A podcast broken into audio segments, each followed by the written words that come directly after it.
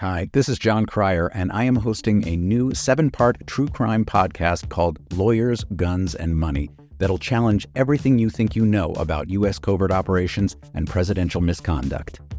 From Jack Bryan, the director of American PSYOP, comes the incredible true story of John Mattis, a newly sworn in Miami public defender in the 1980s who has found himself completely in over his head. I step off the plane, and there is a van with a couple guys with Uzis. And one of them in broken English said, Welcome to Bogota, John. Mattis's first felony defendant has been arrested for having a machine gun and tells Mattis a dangerous secret. He was shipping arms into Central America on behalf of the CIA. As a first time lawyer, I want to act like I know what I'm doing. But with the help of a Colombian drug smuggler, how much money the CIA raised by hitting up drug dealers? A lot of money, millions of dollars. An Alabama mercenary. They were prepared to die to the last man. I saw this in them. I saw the fire in their eyes. And they made me their war chief. And a newly elected senator, John Kerry. We are looking at allegations of drug running, gun smuggling, conspiracy to commit murder and murder itself. He'll fight to free his client. The judge said show me in a courtroom how we were at war. Expose an illegal war being run by the White House. I mean, I wanted him involved, but I didn't want to be on record as doing it. And somehow stay alive in the process. I just escaped a kidnapping by the CIA in Costa Rica. This is Lawyers, Guns, and Money. So you have a man in an Armani suit standing on the bow of a boat with a rocket launcher and says, If I lose sight of you, I will launch.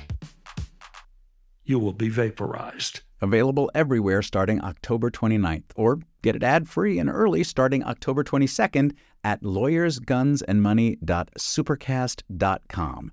There you'll find bonus episodes along with exclusive content. Subscribe now. Season four of How We Win is here. For the past four years, we've been making history in critical elections all over the country. And last year, we made history again by expanding our majority in the Senate, eating election denying Republicans in crucial state house races, and fighting back a non existent red wave. But the MAGA Republicans who plotted and pardoned the attempted overthrow of our government now control the House thanks to gerrymandered maps and repressive anti voter laws. And the chaotic spectacle we've already seen shows us just how far they will go to seize power, dismantle our government, and take away our freedoms. So, the official podcast of The Persistence is back with season four. There's so much more important work ahead of us to fight for equity, justice, and our very democracy itself. We'll take you behind the lines and inside the rooms where it happens with strategy and inspiration from progressive changemakers all over the country.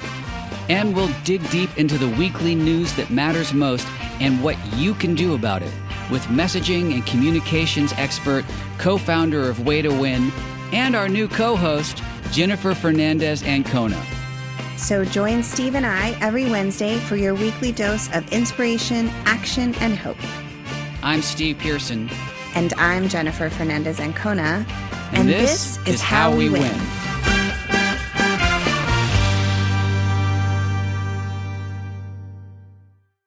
Thanks to Rothy's for supporting Mueller, She Wrote. Have you heard about this company making stylish shoes for women and girls out of recycled plastic water bottles? Oh, and they're insanely comfortable and machine washable. Go get yourself a pair today with free shipping at rothys.com and use the promo code AG. And thanks to Noom for supporting Mueller, She Wrote. Getting in shape isn't just about losing weight, it's about learning healthier habits and feeling better about yourself. Noom helps us learn to develop a new relationship with food. Sign up for your trial today at Noom, N-O-O-M dot com slash A-G. And thanks to Grove for supporting Mueller, She Wrote. Grove makes healthier home products accessible and affordable. Over half a million families shop Grove.co for non toxic dish soap, plant based skincare, and tree free bath tissue. For a limited time, our listeners get a three piece cleaning set from Mrs. Meyer's Spring Scents, a free 60 day VIP membership, and a surprise bonus gift just for signing up and placing an order of $20 or more. Go to grove.co, not .com, slash AG for info. This is Andrew McCabe, and you're listening to Mueller, She Wrote.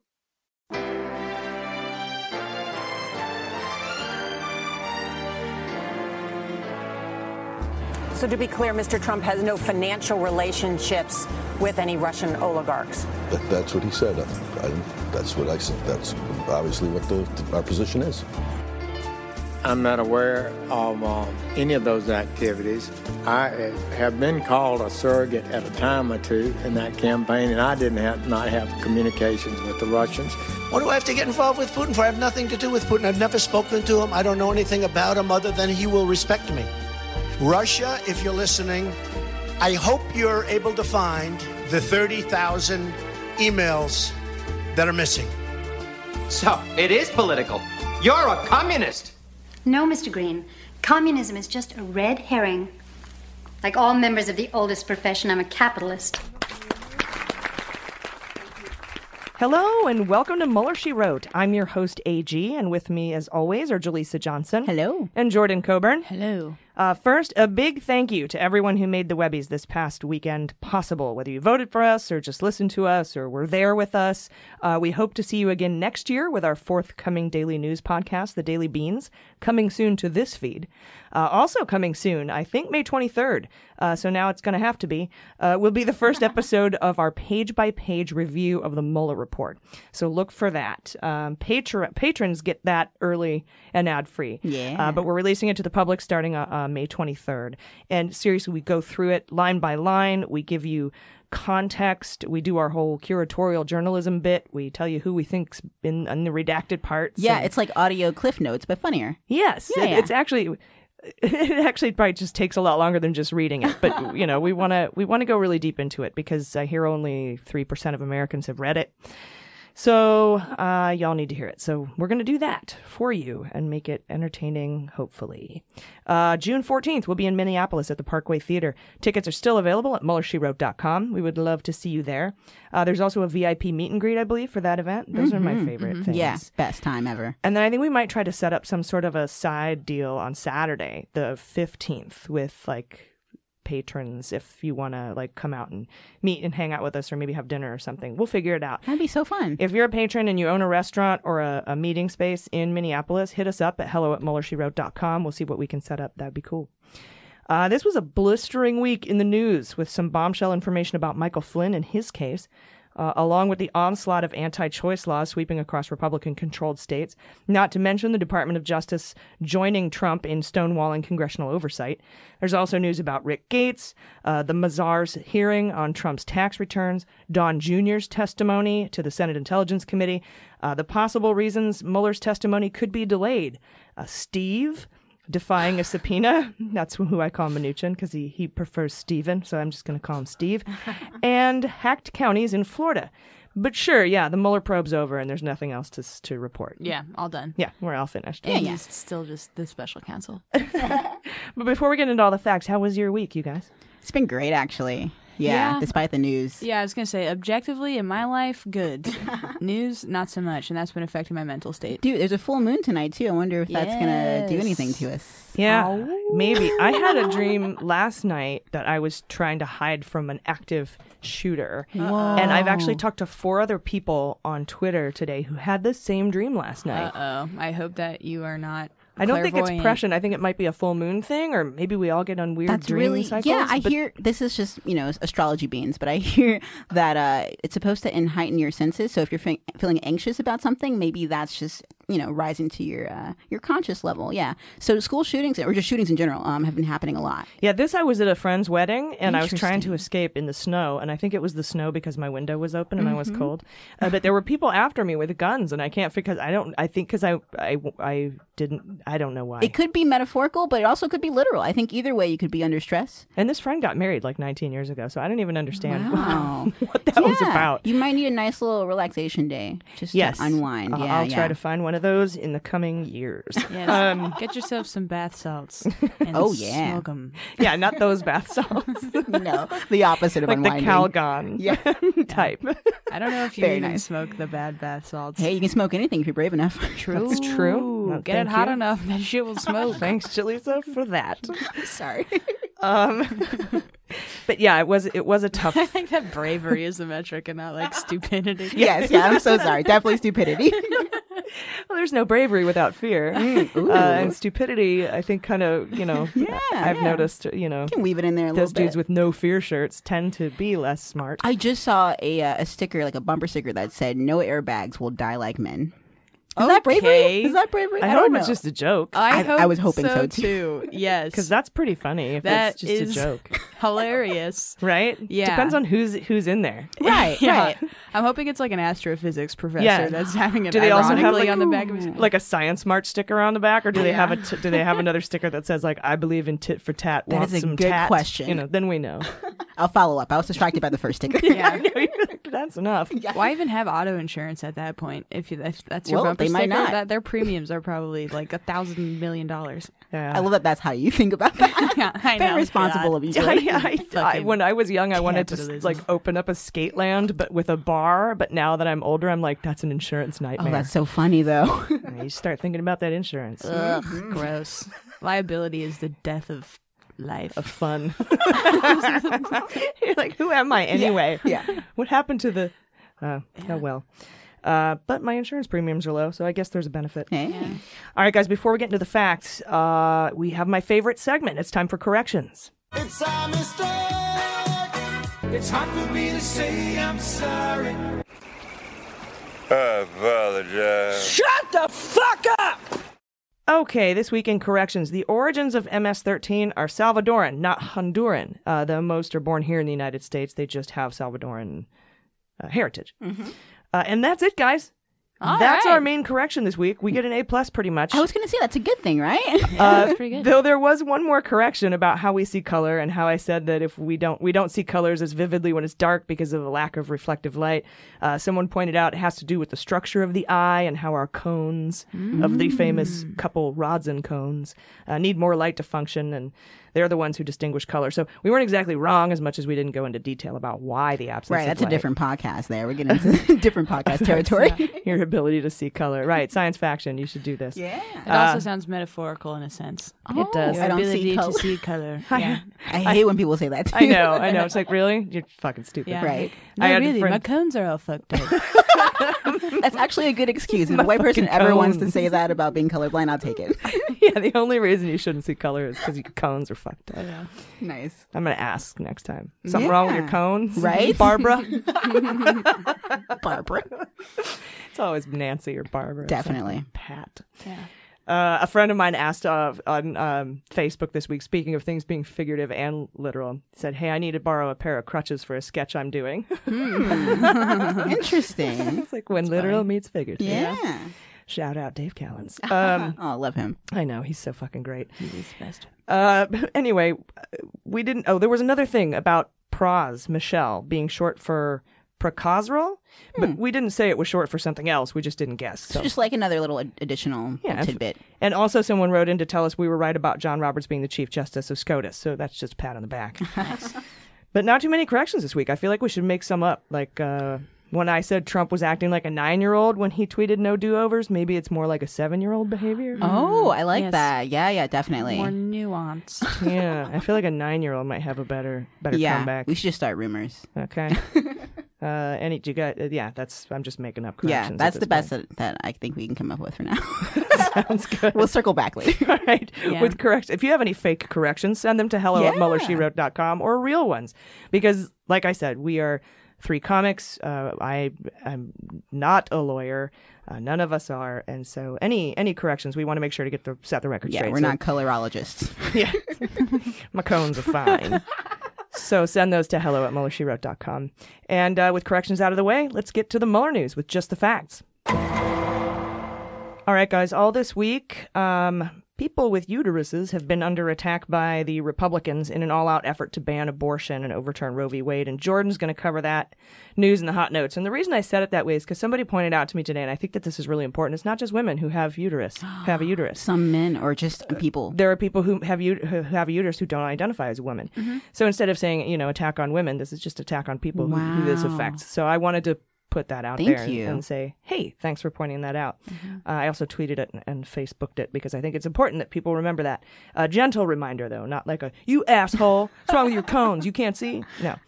But uh, I, I do think that that's an important distinction. Very important. Yeah. Definitely. Uh, but on Tuesday, May 14th, and this is probably going to be the longest A block. This is like, uh, I feel like Maddow, like I should start in World War II. Yes. And somehow end up Connected. end up here. Load all of our ads in the last five minutes of the show. right, totally. Uh, but on Tuesday, May 14th, Trump's lawyers and counsel for the House Oversight Committee duked it out in front of Judge Amit Mehta over Trump's lawsuit against Congress. He sued he sued Elijah Cummings and the House Oversight Committee to prevent them from getting Trump's tax and financial documents from the tax firm Mazars. Uh, we've been talking about this for a while. If you remember, Mazars was all set to hand the stuff over, but asked for a friendly subpoena, which Cummings obliged.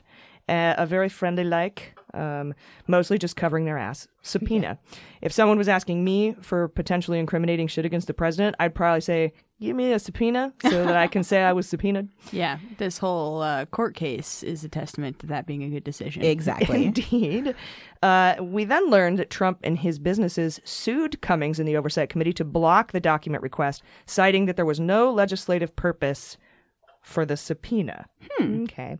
We then reported that Judge Mehta had put out an order stating that basically he wasn't going to fuck around with multiple hearings and a trial, and he consolidated the hearings and the trial under Rule 65A2, if I'm remembering that correctly, to uh, take place in one day, in one hearing. Uh, which we took to mean this shit is too easy, so don't waste our time with a long, drawn out process. And that uh, was important uh, for more than just the case seeming to lean in Congress's favor, but this could set precedent for the speed at which similar cases are considered in the future, and according to lawfare, what substantial, substantive legal grounds they're based on. Yeah. So that is important uh, thing that I, I didn't note the last time we spoke about this. The substantive issue in this case is whether Congress can lawfully obtain financial information about a sitting president from a third party, like Mazars, as part of an investigation. As we know, this was all kicked off when Cohen testified that Trump inflated his assets to illegally obtain loans and deflated his net worth to defraud insurance companies and taxpayers. Of course, we already knew this, but Congress didn't move forward until they had that testimony corroborating these charges from Cohen. And I thought for sure that one of the legal arguments from the congressional lawyer Douglas Letter in this hearing would be that if Congress were simply trying to get these records for political purposes, they'd have issued this friendly subpoena back in January. Exactly. When they gained control of the House. Waiting until Cohen's testimony to attain the records to corroborate his allegations indicates that the investigation is based on substantive legislative concerns and not just political whim. Uh, and that was Trump's counsel's William Consovoy's assertion. That's his name, Consovoy. Okay. Uh, that there is no conceivable constitutional basis on which the documents could be provided because there is no valid legislative purpose for which the information could be needed. That's their whole argument. And this is their argument in a lot of these cases. I'm noticing that, yeah. And there, even the letter that uh, Pat Cipollone wrote uh, to Nadler this week, that's in there too. I'll go over that a little bit later in the show.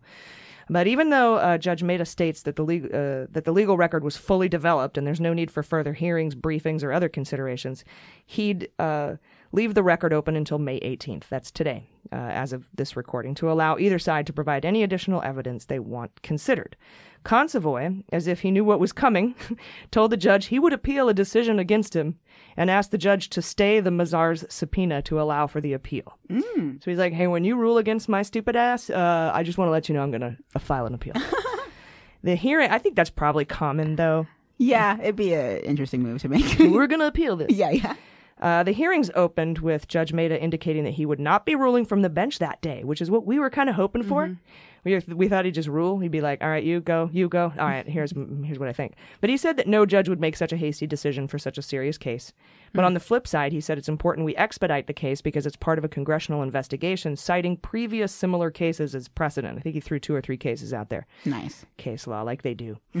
Consovoy went first and argued that the subpoena is invalid and unenforceable because the committee was trying to engage in a law enforcement action, not a legitimate legislative purpose, and that's not Congress's job. So there. No.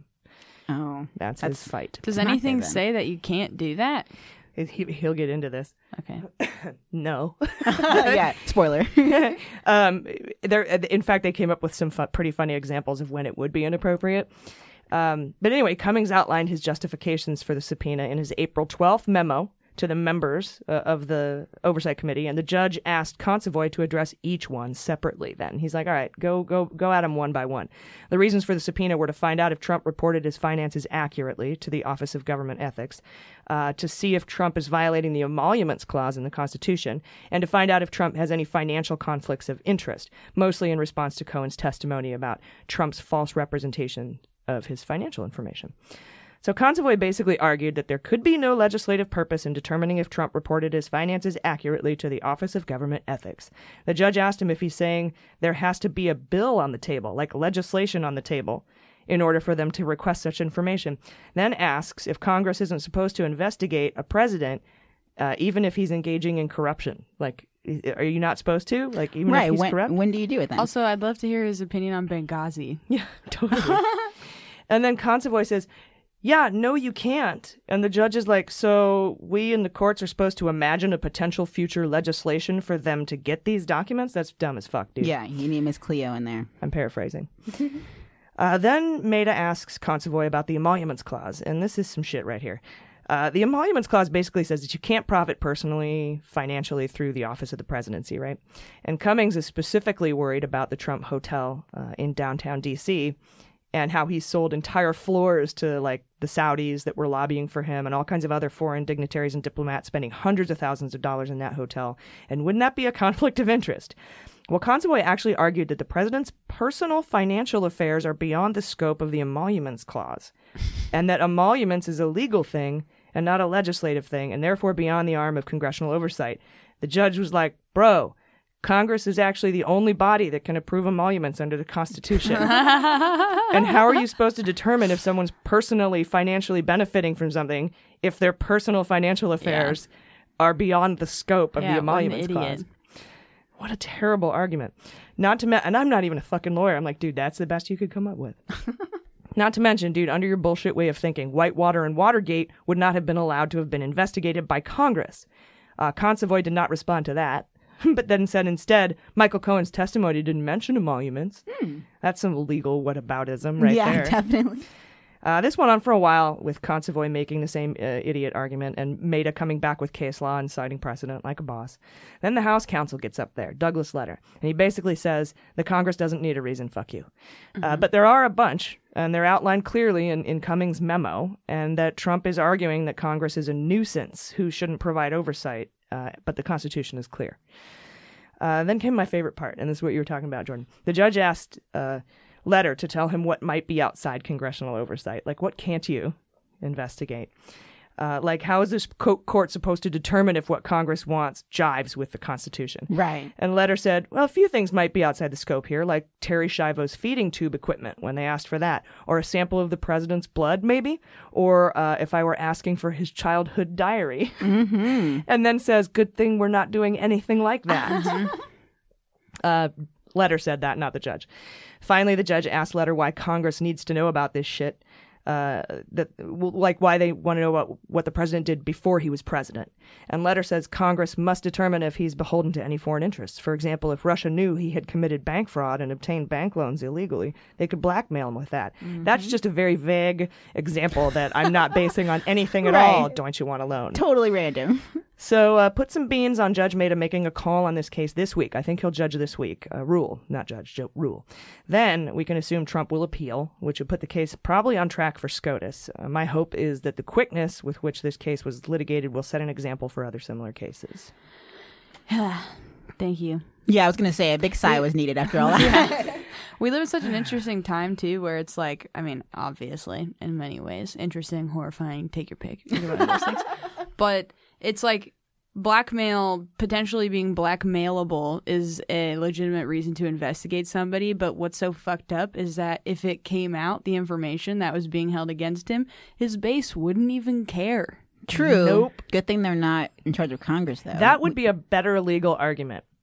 That would be instead of this whole there's no legislative purpose that, that no one cares and the emoluments doesn't shouldn't have to do with personal finance. That would be a better legal argument to say, hey, look, Uh, he could shoot somebody in the middle of Fifth Avenue and no one cares. He's unblackmailable. Yeah, That's a he- good point. He really is. If his base was the jury, yeah, he'd win That that. would, be, that would be my defense. Yeah. Right, right. I'd be like, hey, no, you can't blackmail. You think you think that no one knows that he fucking had prostitutes pee on a bed, or that he do you, and you really think that they're going to be able to hold that over his head? He doesn't fucking care. Yeah. he paid off, you know, Playboy bunnies. He to his RNC finance deputy chair got to spent 1.6 million on an abortion. like, ev- like all Trump the shit he would never let them say that. He is unblackmailable. He That should be. I guess, by all these standards. I don't want to give anybody ideas. Yeah, he still has pride a little bit.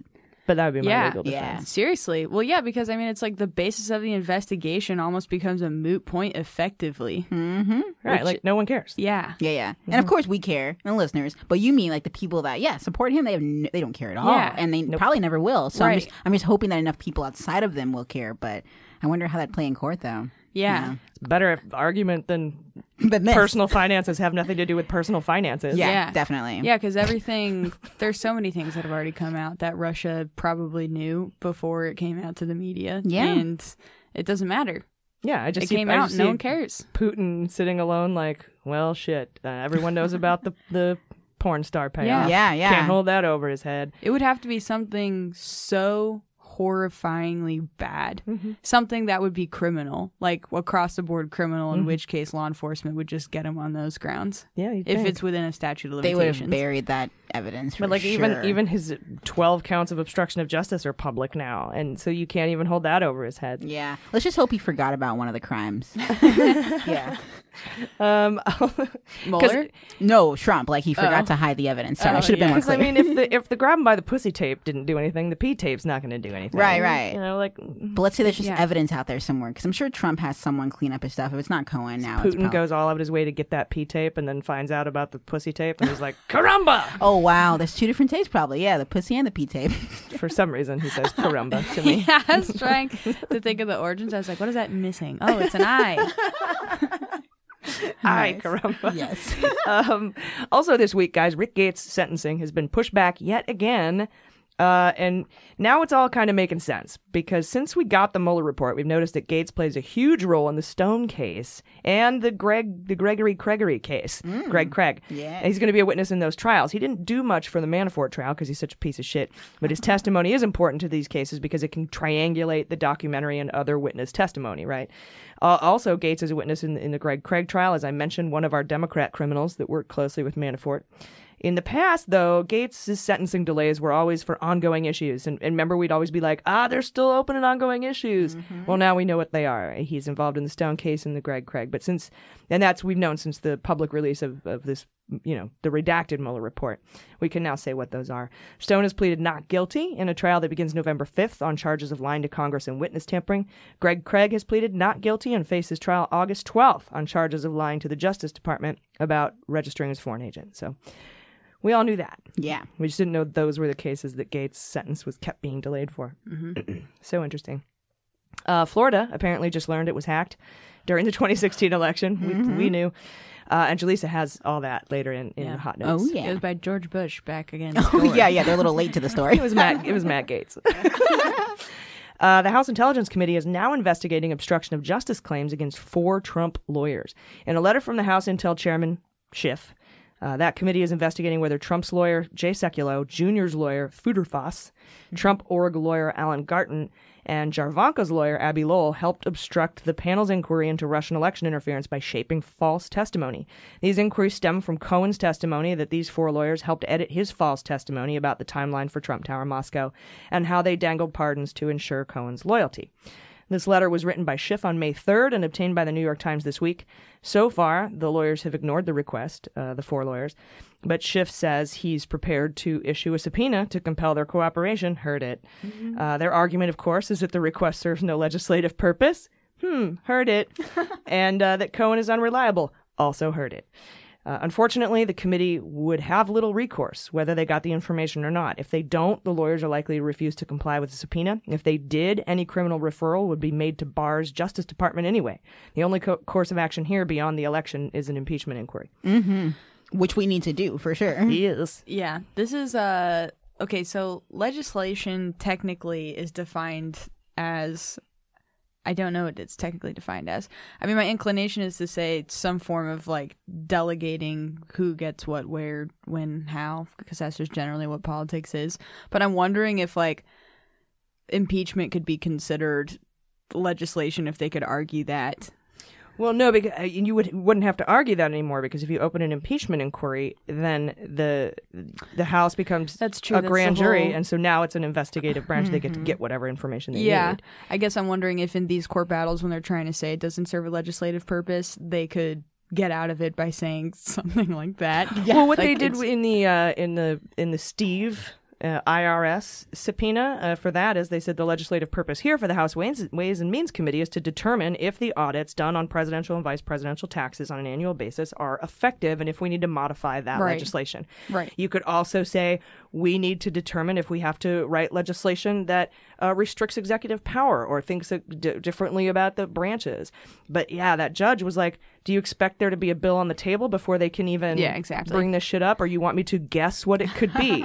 and the art and Doug Letter is like, "I don't even have to fucking tell you. You don't Mhm. need a reason. He, it, we're the Congress." Yeah, I like Letter. I do too. He's good. Yeah, I do wish that they could all just be like, "There's no legislation involved. We're deciding if someone is fit to be the president of the United States or not." Yeah, and you could do that with an impeachment inquiry. One of the many reasons one should be open. Uh, Yeah. not to mention all this shit will just end up in the same place in Barr's lap. Yeah, exactly. You know, Which It's- is what they want for sure. Of course, that's why they're doing it this way. And and speaking of Bill Barr, he has appointed a special friend to investigate the oranges of the Trump investigation this week. That means origins. Uh, U.S. Attorney from Connecticut was tapped to determine if the government's methods of collecting intelligence were lawful and appropriate. I think his name is Berman or Herman or fuckface. uh, appropriate, according to the Associated Press. This comes from the AP this week. Barr has accused the FBI of spying on the Trump campaign without providing any evidence of that. And Trump appointed FBI Director Christopher Wray uh, has testified he hasn't seen no evidence of wrongdoing. I run the FBI. There's no spying. Uh, there's also an investigation by the Justice Department's Inspector General into the oranges of the Russia probe.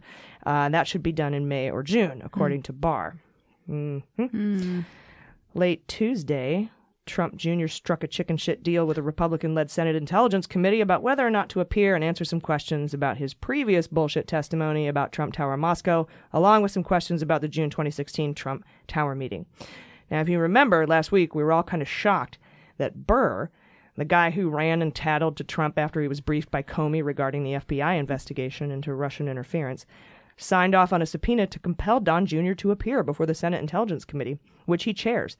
Uh, amidst backlash from Republicans and Trump and Trump Jr. and his stupid friends, the SISI, that's the Select Senate Committee on Intelligence, has now agreed to a private hearing with Jr. about a limited number of issues that can last no more than two to four hours. We all know that regardless of the testimony, the Senate would not hold Jr. in contempt if he flat out denied a subpoena. So I suppose this is suppose this is better than nothing. Yeah, how did he even get this? Like, did he say that he can't do for longer than four hours without calling his doctor or something? Erection. Yeah. Yeah. It's like, mm, my Viagra. Gotta leave. But I assume this will go nowhere again because if the Dems on the committee are able to show that Trump lied, which we all know that he did, a criminal referral would go to the Department of Justice and we're back to where we started. This could all be used, however, as evidence that all avenues were exhausted by Congress to try to get at the truth if any of these or any House subpoenas for Jr. ended up in court. Most of these shenanigans could be avoided by opening an impeachment inquiry. Just saying. Just going to say it again. yeah, yeah, just throwing it out there. Effectively turning the House Judiciary into a grand jury, making it much easier to compel compliance with documentary and testimony subpoenas. One of a zillion reasons to open impeachment inquiry, including it being Congress's fucking job. But now, Pat Cipollone, White House counsel, has written a letter to Jerry Nadler saying, You're rubber, I'm glue, anything you subpoena bounces off me and sticks to you. Yeah. Uh, just sticking Verbatim, with, right? sticking with their seven year old Yeah, yeah. comebacks here. According to the Washington Post this week, the White House lawyer told Nadler that there's no do overs allowed and that uh, all demands will be refused because Nadler is a duty head. Oh, it's the fight of the grandpas, man. It's not to be ageist. It's just like it's true. It's just This letter uh, not only broadly rejects all of Nadler's requests for documents and testimony, but argues that Congress has no legitimate purpose to investigate the executive branch. That's right, a lawyer is saying that the legislative branch has no check on the executive branch.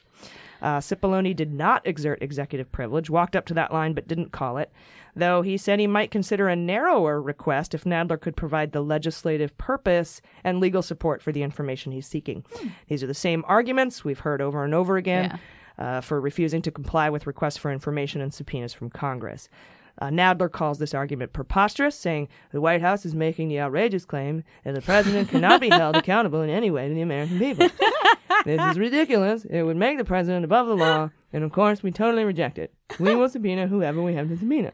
That's so good. It's like a little Snoopy and a little little Nadler there. That's how Nadler sounds. Yeah, too. yeah. That's so good. That sounds like a South Park character. It really does. Like it's convincing.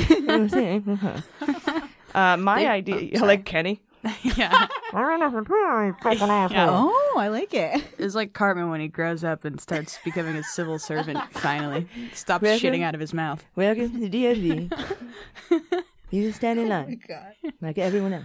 Um, I, they should really diversify their defenses though, because all it takes is one judge to knock one down, and then it's just like a fucking strike. I think their backs are against the wall. This is like their hail mary of a defense, right? They don't really have logic on their Oh, for the side. GOP. Yeah, yeah, totally. But for I think you're saying I'm talking about diversify for, like- Nadler's Well, responses. no, no, no. I'm saying the like the White House counsel. Oh, they yeah, need they to only- stop this is giving their the one same- thing. Yeah, They're a their broken one, record, Their yeah. one thing is it doesn't have legislative purpose. Well, and have you stopped to think like maybe it's not because they actually have an argument? They just want to delay this shit as, as Bec- long as they it's can. worked so far, right? Yeah. Sort of. Just delay, delay. Yeah, stalling is all they want to do. Spray a delay, walk away. Mm. I'm sure they do have.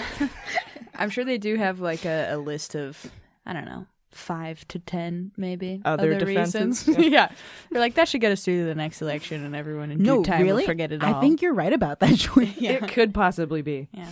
Um, my idea here is that Nadler should ask Mueller's colleagues that no longer work in the Department of Justice to testify, um, specifically Andrew Weissmann. Uh, because we've learned this week what might be holding up the Mueller testimony is that blanket assertion of executive privilege over the entire Mueller report. Remember when they did that? the whole yeah. thing, even though Mhm. we've seen most of it. Right.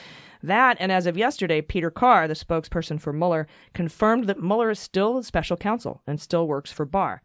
Uh, despite, but yeah, but reports are now coming out that, that Barr is is has something to do with this, and it has something to do with executive privilege. Okay. like Mueller, you can't testify about your report. The whole report is subject to executive privilege.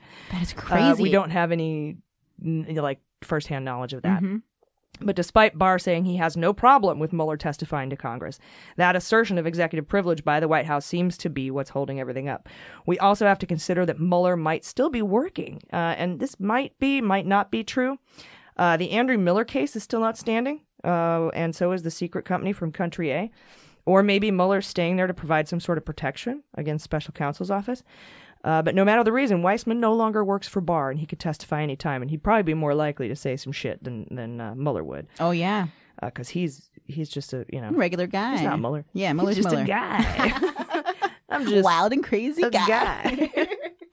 Uh, someone was wondering if it's because Mueller wants his pension, but this is Mueller's 24th and 25th year in uh, service, um, including his service a, as a Marine, and so he's well earned his pen. He's Totally. yeah, and he's this is just Mueller's that. character, right? This is just who he is. He's not you know, kiss and tell or indict and tell or you know like or I guess besides the Mueller report, he's just not someone to come on the you know trial and just blab. Really, Well, I, I I think that if he were allowed to testify, he would. Really? I don't think Barr's letting him. I'd and I love think to he's see it. exerting executive privilege over it. And and of course Mueller can't come out and say, "Hey, it won't let me do it." You know, but he's Yeah. a he's a rule follower, and that's what you're getting. at. right, right. They're also saying though that people like McGahn can't do it, and McGahn, McGahn, McGahn can't. This sounds like a Candyman thing. But- McGahn can can because it mixes it with obstruction. It makes the world taste good.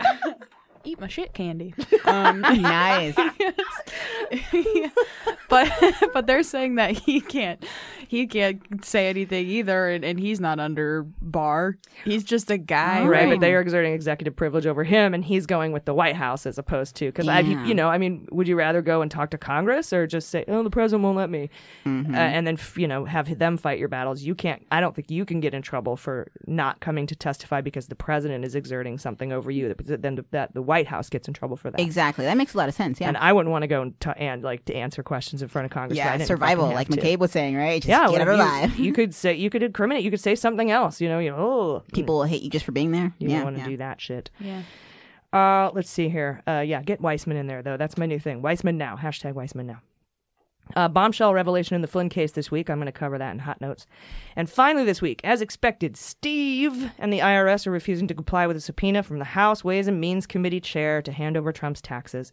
This will likely now go to court, unless the committee decides to hold Steve and the IRS Commissioner Charles Rettig in contempt.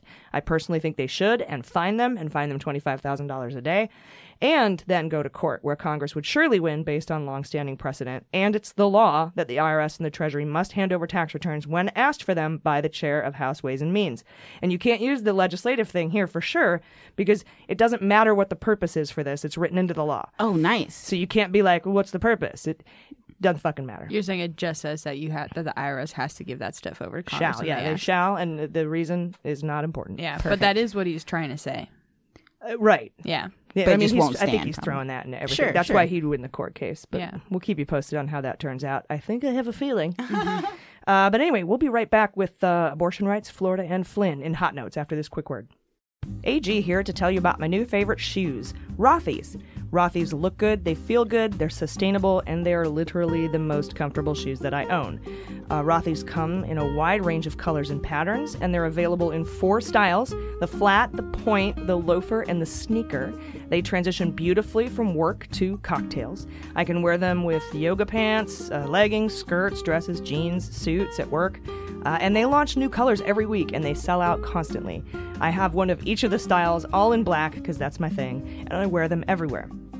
They pack well, they're breathable, they're machine washable, and they go with everything. The best part for us is that Rothy's are made from recycled plastic water bottles, and to date, they've diverted over 25 million water bottles from landfills and oceans. They're manufactured in a zero waste factory, and they ship direct in the box, so there's no packaging waste. You'll quickly realize why BuzzFeed calls them their forever shoes. Jaleesa, you wear yours everywhere. I do, and they make everything I wear look so cute. I have like these leopard print loafers, and I just love them. I feel fancy no matter what I'm wearing, and they're so comfortable. Jordan, you wear yours at work? I do, yeah. Uh, when I used to serve, I'd wear them all the time. They're the best. And now I just wear them around all the time forever because they're versatile. They go with all your different kinds of outfits. I get the black ones too, I'm like you. And truly the most comfortable slip ons I've ever had. Yeah, it has to help their machine washable too, especially as a server, because you just always are dumping junk all over them. At least Yeah. I was when I was doing that. Totally. And today, Rothy's has an amazing deal for our listeners. Use code AG to get free shipping with no minimums. Free shipping, free returns and exchanges on your Rothy's shoe, but trust me, you will not want to return them. Go to rothys.com, that's R O T H Y S.com, and enter AG to get your new favorite flats and free shipping.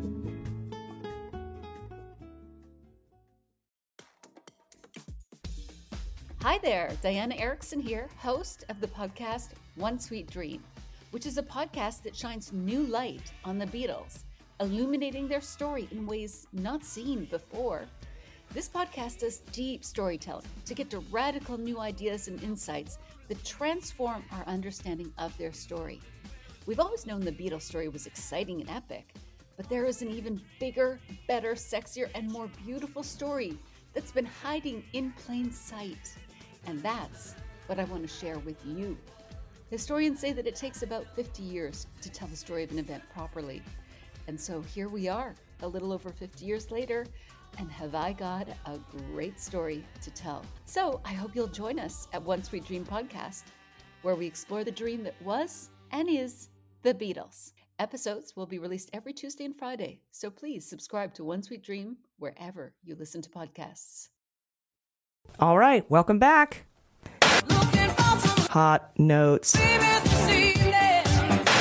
All right, guys, it's time for hot notes. And as you know, we have stories uh, this week about Flynn and the Florida elections being hacked because we are a podcast about Mueller and the Russian election interference. However, uh, this week, uh, wi- you know, reproductive rights are under attack in an unprecedented way that we I'm I cannot ignore in good conscience. I can't not talk about this, and neither can you guys. So neither can you not. Um, it's just it's that important. We've we've had this happen a couple of times in the history of the show, where some things have went down that we're like we can't. Yeah, like family separations is one of them. Yeah, yeah, uh, we and can't ignore shithole these countries, things. and Mhm. yeah, I'm like we I can't not talk about this. Uh, and Jordan, you have that story. I do. Yes. So, um, it's been a really shitty week. Obviously, uh, like we talked about at the top of the show, it's just been awful. It's been a horrendous week for women's reproductive rights, as well as the doctors and allies that serve them in the name of those rights. So it's just been really bad for everybody. Uh, CNN did a really good piece today outlining everything that's gone down across the country at this point and where all of those laws stand as of now. So here we go. Brace yourself and get some cotton balls for when this makes your ears bleed. Because it is awful. Number one, uh, Alabama passed the most restrictive abortion ban, saying that it is disallowed in all cases, even in cases of incest and rape. And doctors who perform any abortions could be sentenced up to life in prison. And Alabama's law is supposed to go into effect in November. Then uh, Georgia, Kentucky, Ohio, and Mississippi have all got heartbeat bills signed into law, which means basically that adoption uh, abortions are banned after the point that a heartbeat is detected, which can be a time before many women even know that they're pregnant. And it's around six weeks is around at that time period. Yeah, and how does HIPAA factor into all this? Because how is anyone investigating me going to know when my fetal heartbeat started without violating HIPAA? That's Yeah. a good point. I didn't even think about that. Yeah, I'll look I don't into think they even mentioned that in many of the articles I've seen. No, yeah, I haven't seen anything that goes into any specifics like that right now. It's just like this is awful. and Just it's generally passing. fucked up. yeah. Um, the slightly good news. Also, I had a Freudian slip like 30 seconds ago. I said adoptions instead of abortions. Yeah, yeah, you're thinking Russian adoptions there. Yeah. Yeah, Russian adoptions exactly. I once Um, accidentally said abortion scare instead of pregnancy scare. Yeah. Oh, we've been there too. totally put you on out of like knowing which side I was on. yeah, yeah. I just want to make it very clear. Uh, very pro-choice. That was not some subliminal message. Right, right. Uh, but the slightly good news about these states is that Ohio and Mississippi, their bans are being challenged in the courts right now, and the Kentucky bill was already blocked by a federal judge. Um, then we have Missouri, which passed a bill that's similar to the heartbeat bill in those other states, and that doctors that help in any cases will also be punished as they are in Alabama. But the sentencing guidelines are less intense than they are in Alabama, but they could still get over a decade in prison. Yeah, And- yeah, just only a decade. yeah. And now, So rapists get six months. right? I mean, that's still a lot more The, than the they normally doctor get. who helps you get rid of the baby that the rapist put inside of you, ninety nine years or or a decade. over, a, yeah, It's insanity. Yeah. Um, and there are now 11 other states with similar heartbeat legislation in the works. So this is a total seemingly coordinated wave of regression going through the country right now, and terrifying is truly an understatement. Mhm. I think ultimately their goal is to get Roe v. Wade overturned. Obviously, that looks like it's where it's heading. But what this really translates to is all this stuff is going to pass in their legislative parties, right? And then it's going to go to the courts and it's going to take a long time. But that's a huge battle that's going to be coming up and is also going to be a huge issue for 2020. It's Oh, a yeah. giant issue for 2020. And that's why voting is so important because right now no lower court is can they can they can't allow these bills to go forward under current law. They just cannot. Only the Supreme Court can overturn Roe v. Wade in these cases and and like you said that could take years. That's why we have to take the Senate and the White House so we can write laws upholding protections for abortion and so we can ensure that uh, future Supreme Court justices aren't assholes. Exactly. Uh, and even perhaps add uh, three judges to the SCOTUS and appoint them ourselves. So Just the thought. Yeah, yeah. don't decide not to vote because you don't like everything about whoever wins the Democratic nomination. Um, we need your vote. Everyone who has a uterus needs your vote, particularly uh, people of color who are seem to be more under attack by these laws. Uh, if you don't vote and Trump wins and Roe v. Wade is overturned, I will squarely blame everyone who decided not to vote. Uh, so don't do that. Same.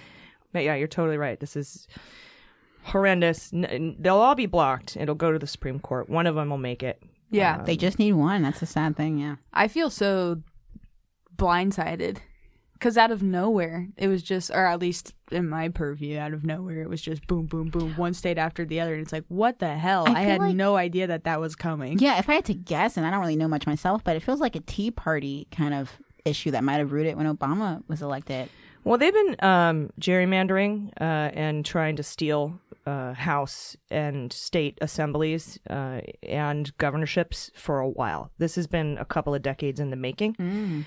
Uh, and so that was the setup for this to get uh, at least you might not be able to get half the states that have Republican Senate, Republican House, and Republican governor, but enough to make it look like the majority of Americans think this way, which is what you brought up the other t- the other day Yeah. in one of our daily episodes for patrons was that you know, because we were talking about how Chief Justice Roberts tends to not rule against the zeitgeist, like what the Mhm. people want. Like, like for example, the the gay marriage stuff, and you know, he he might be this sort of conservative guy, but he's not going to go against the public wave of opinion. Exactly. And so Republicans for decades now trying to make it seem like the majority of America, you know, if we get 22 states on board, if we can cheat, how do we do that? Well, we got to gerrymander and cheat. Uh, and then, you know, maybe get Russia involved and get no, the NRA really. to I think it's been a long time coming for a lot of these issues. all to do this, all to just, and it's not about, it's not because they care about uh, life. It's No. because they want to control women. Yeah, it's almost like a new or world people with order. uteruses, I should yeah, say. Yeah, it's like an old world order too. They want to bring back what it used to be. What is plural for uteri? Uteri? Uteri, I would imagine. I'm gonna call them uteri. Jesus. I don't know. Jesus's. I never knew that one. So That's my joke. Oh, I'm so sorry. I'm so sorry. I was like, how do I think about that? Like, where did that come from? Where from? did that come from? it came from an AG comedy Yes, set. AG's in my head, guys. well, that is uh, just. Thank you for covering that stuff. It's it's um, it's crazy. Yeah, and I'm gonna read a a, a Twitter thread later uh, at the end of the show. Um, that kind of actually I'm gonna read it now because it really kind of it, when I read it, it really put into perspective. It, it, it said a lot of things that I was feeling, Yeah, particularly about this kind of stuff. Her name is Julia Peacock. She was running for uh, California 42 uh, against Calvert, I think, incumbent Republican. I think she's running again in 2020. And she put out this thread, and it's been retweeted a zillion, bazillion times, and it's absolutely fantastic. And she says, Dear whoever is listening, we are so tired. Tired of hearing you talk on and on about his crimes, then doing almost nothing about it. We're tired of Twitter platitudes that lack substance, heart, or a plan. We're tired of hearing the same thing on the news every night, only to wake up the next day to some new insanity while we hear you utter the same hollow refrains. We're tired of the blue wave that has left merely a puddle under our shoes that quickly blends in with the shadows of the treachery that is this traitorous leadership of our democracy. We're tired of pundits and experts who repeat what we already learned uh, that, that another day has passed into history with no action or recourse for our fears. We're tired of trying to explain to our daughters why, no matter how hard we rage against the dying of the light, that we haven't done enough to ensure the courts will be fair to them as they grow into adulthood and inherit this mess we've created. We're tired of hearing from those who believed him only to find two years later that they didn't realize he was lying, and oh my, how he's hurt me. So now I actually care and want to take back my vote. We're tired of marching and protesting and petitioning and signing and hearings and reports and the rot of evidence you have before you that you won't do anything productive with. We're tired of your whimpering and simpering and we can't do this because of his base that leaves us hollow and heartbroken. We're tired of trying to explain why all of this is so damn dangerous and potentially irreversible while you beg for patience. We're tired of being polite and turning the other cheek and going high against racists and liars and thieves and power hungry zealots who just want us to know our place. We're tired of trying to do more with less at home, in school, at work, and everywhere in our lives while you keep getting paid and have insurance and travel for free on our dime. Did I mention we're tired? But do not misunderstand. We are tired, but we are not done. See, we are watching you. We are remembering your promises and your vows to protect us and fight for us, and to not go gentle into that good night. We remember. We are going to remember so much more of what you said that you that you do but didn't, what you promised but ignored. Our feet are sore, our hearts are heavy, and we are wondering how much more we can handle and how many how many more mountains we can climb and how much longer we can stand and wait for you to do what we have been counting on you to do. We are tired, but we will fight on, and for every one of us who loses their way and cannot take another single step, five more of us will take their place.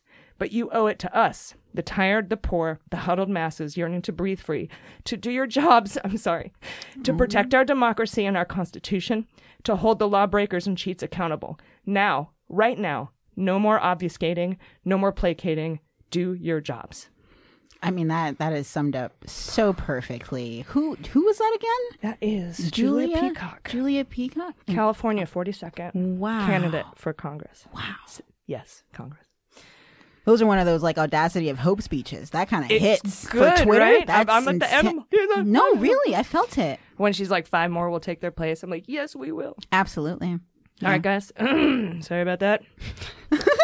uh, no feelings, no emotions. No feelings. Uh, I am a stone.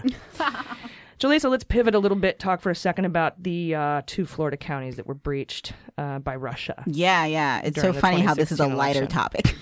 yeah. yeah. Moving on to the lighter side of the news, Russians hacked our elections, and now there's proof. Oh my goodness. So yeah, so this week we learned from Politico and the Washington Post that in 2016, two Florida voter registration databases were breached by the Russian government group GRU, and they were spear-phished. As many of you know, this is the same Russian spy agency that hacked the DNC servers that same year. In response, the election supervisor in one of those counties, Carol Rudd, said, quote, if each agency gets suspicious of the other's ability to follow the rules of confidentiality, then those tenuous lines of communication quickly break down. That would set our security capabilities back years and severely compromise our ability to protect our elections. And that would be a big win for the Russians going into 2020. So it sounds like she understands how serious this breach is, but she also is concerned that if she goes around blabbing about the details of the breach to just anyone, then it will put the agencies in even more turmoil. On the other hand, Florida Secretary of State, of State Ken Detzner said that while he was legally prohibited from commenting on the breach, he added that, quote, the citizens deserve and have a right to know important things with regard to their election security. He also said that over enough time, it'll eventually come out anyways. So, as a result of all of this, Florida's congressional members are pushing for a change in legislation regarding election breach notifications. Currently, the law states that federal agents are not obligated to disclose information about cyber attacks as soon as they occur. Obviously, many people are not happy about that. In fact, Congresswoman Stephanie Murphy said, quote, It is untenable to continue to hold this information classified and not let the public know. This chaotic drip drab of information that is coming out of this is doing more harm to constituents' faith in our electoral system. However, the FBI believes that voters in those counties have no right to that information because they claim the victims are the counties themselves rather than the individual voters. They even made the governor of Florida sign an NDA saying that he wouldn't go public with the info he got from his FBI briefing on Thursday. This is the FBI that's saying all this. Yeah, right? yeah, and so yeah, I think that's a lie, though. Pe- well, maybe, I think I think DeSantis is lying about that. That's that. very possible. Basically, lawmakers disagree with this entire process. They say even Republican Congressman, uh, or even Republican Congressman Matt Gaetz, who we mentioned earlier, he said this is ridiculous and that the victims in the cases are not the government office, office holders, but rather the voters. So, wow, we agree with Matt Gaetz on Well, something. it's everyone. Yeah. Because everyone is a voter. right, right. And- so, I guess in that case, he right, kinda- but their but their justification for not telling Right, right. anyone only the victims can tell. Right, if I'm just- they're you know. I I'm see what you're saying, It's- Jordan. It's, not like Yeah. just more. It's like, of are you in traffic or are you comment. traffic? Right, I get what you're saying, We're but all in the- this. We're all being screwed over together. Is all Totally. I'm saying. The FBI, for some reason, though, is saying that the counties themselves are not the voters. Like they're being very semantic about this, saying the county has to come out, out themselves, yeah, basically. th- yeah, they're they're designating them as the only victims in this. Totally. And some people are saying the FBI is kind of right. I don't know who these people are, but some people, apparently experts, say it's not their place to out the victims. Um, it's anonymous experts. So maybe it's the FBI doing their own quotes. So the root of the whole argument seems to be whether or not the FBI is overclassifying the information regarding the breach. I don't know. What do you guys think? I think they are. I mean, as of now, if you told me to explain to you what happened, I couldn't tell you other than that I know that they That we were hacked, right? Yeah, And and, I think- I'd like to know the specifics of that. So then, as a activist and citizen, I can tell my congressman to look out and women, yeah, to yeah. look to look out for certain things. I guess. And on top of that, I think another argument was that um, like we already already know know, that, about spear phishing. Like we've already had articles that have publicly explained what it is, or in terms of like what Russia's doing. So for them to say that they can't talk about it, it's already been talked about in other contexts. So we just want to know which counties specifically were hacked in, in Florida, and they don't want to tell anybody. Yeah. So that's just weird to me. It's yeah, like, mm, local citizens need to be able to lobby their representatives Yeah. accurately. But we did find out uh, one of them is Washington County. Oh, okay, that confused me. I was like Washington, but that's in Florida. Yeah. yeah, yeah. Yeah. Okay, okay. Thank you for clearing that up. So yeah, that was the follow up that I sent you. Cool. uh, I did they, see that. They Yeah, found yeah. out it was Washington. Washington County. County was one of them. We still don't know the other. Um, I wonder if it's Broward. Oh, that's that's a weird county. Okay. Anyways, that's my hot note. All right, Thank thank Yeah, you. yeah. You are our election protection selection. Yes, I'm on it. Reporting on the news. You for, heard it here first. We're getting hacked, guys. election It's security. happening. You heard it here first two years ago. I, I get uh I understand the sentiment behind saying that the trust citizens have in the electoral process might go down when this information comes up, but is it not going down even more when you're telling me, "Hey, you might not trust us after the thing we're not going to tell you happened." It's like, well, now I'm just losing both in both ways. Yeah. Well, don't- and should we trust an, untrust, an untrustworthy system? should we forget about the reservoir of trust? Oh my goodness. Yeah. Should we untrust? Should we trust an untrustworthy system? No, it's a very good point. That's. I mean, I get it. You don't want to. You know, the whole. I, the whole goal of Russia was for us to lose faith in our democratic process. Mission accomplished. Um, but as was Maria Butina's.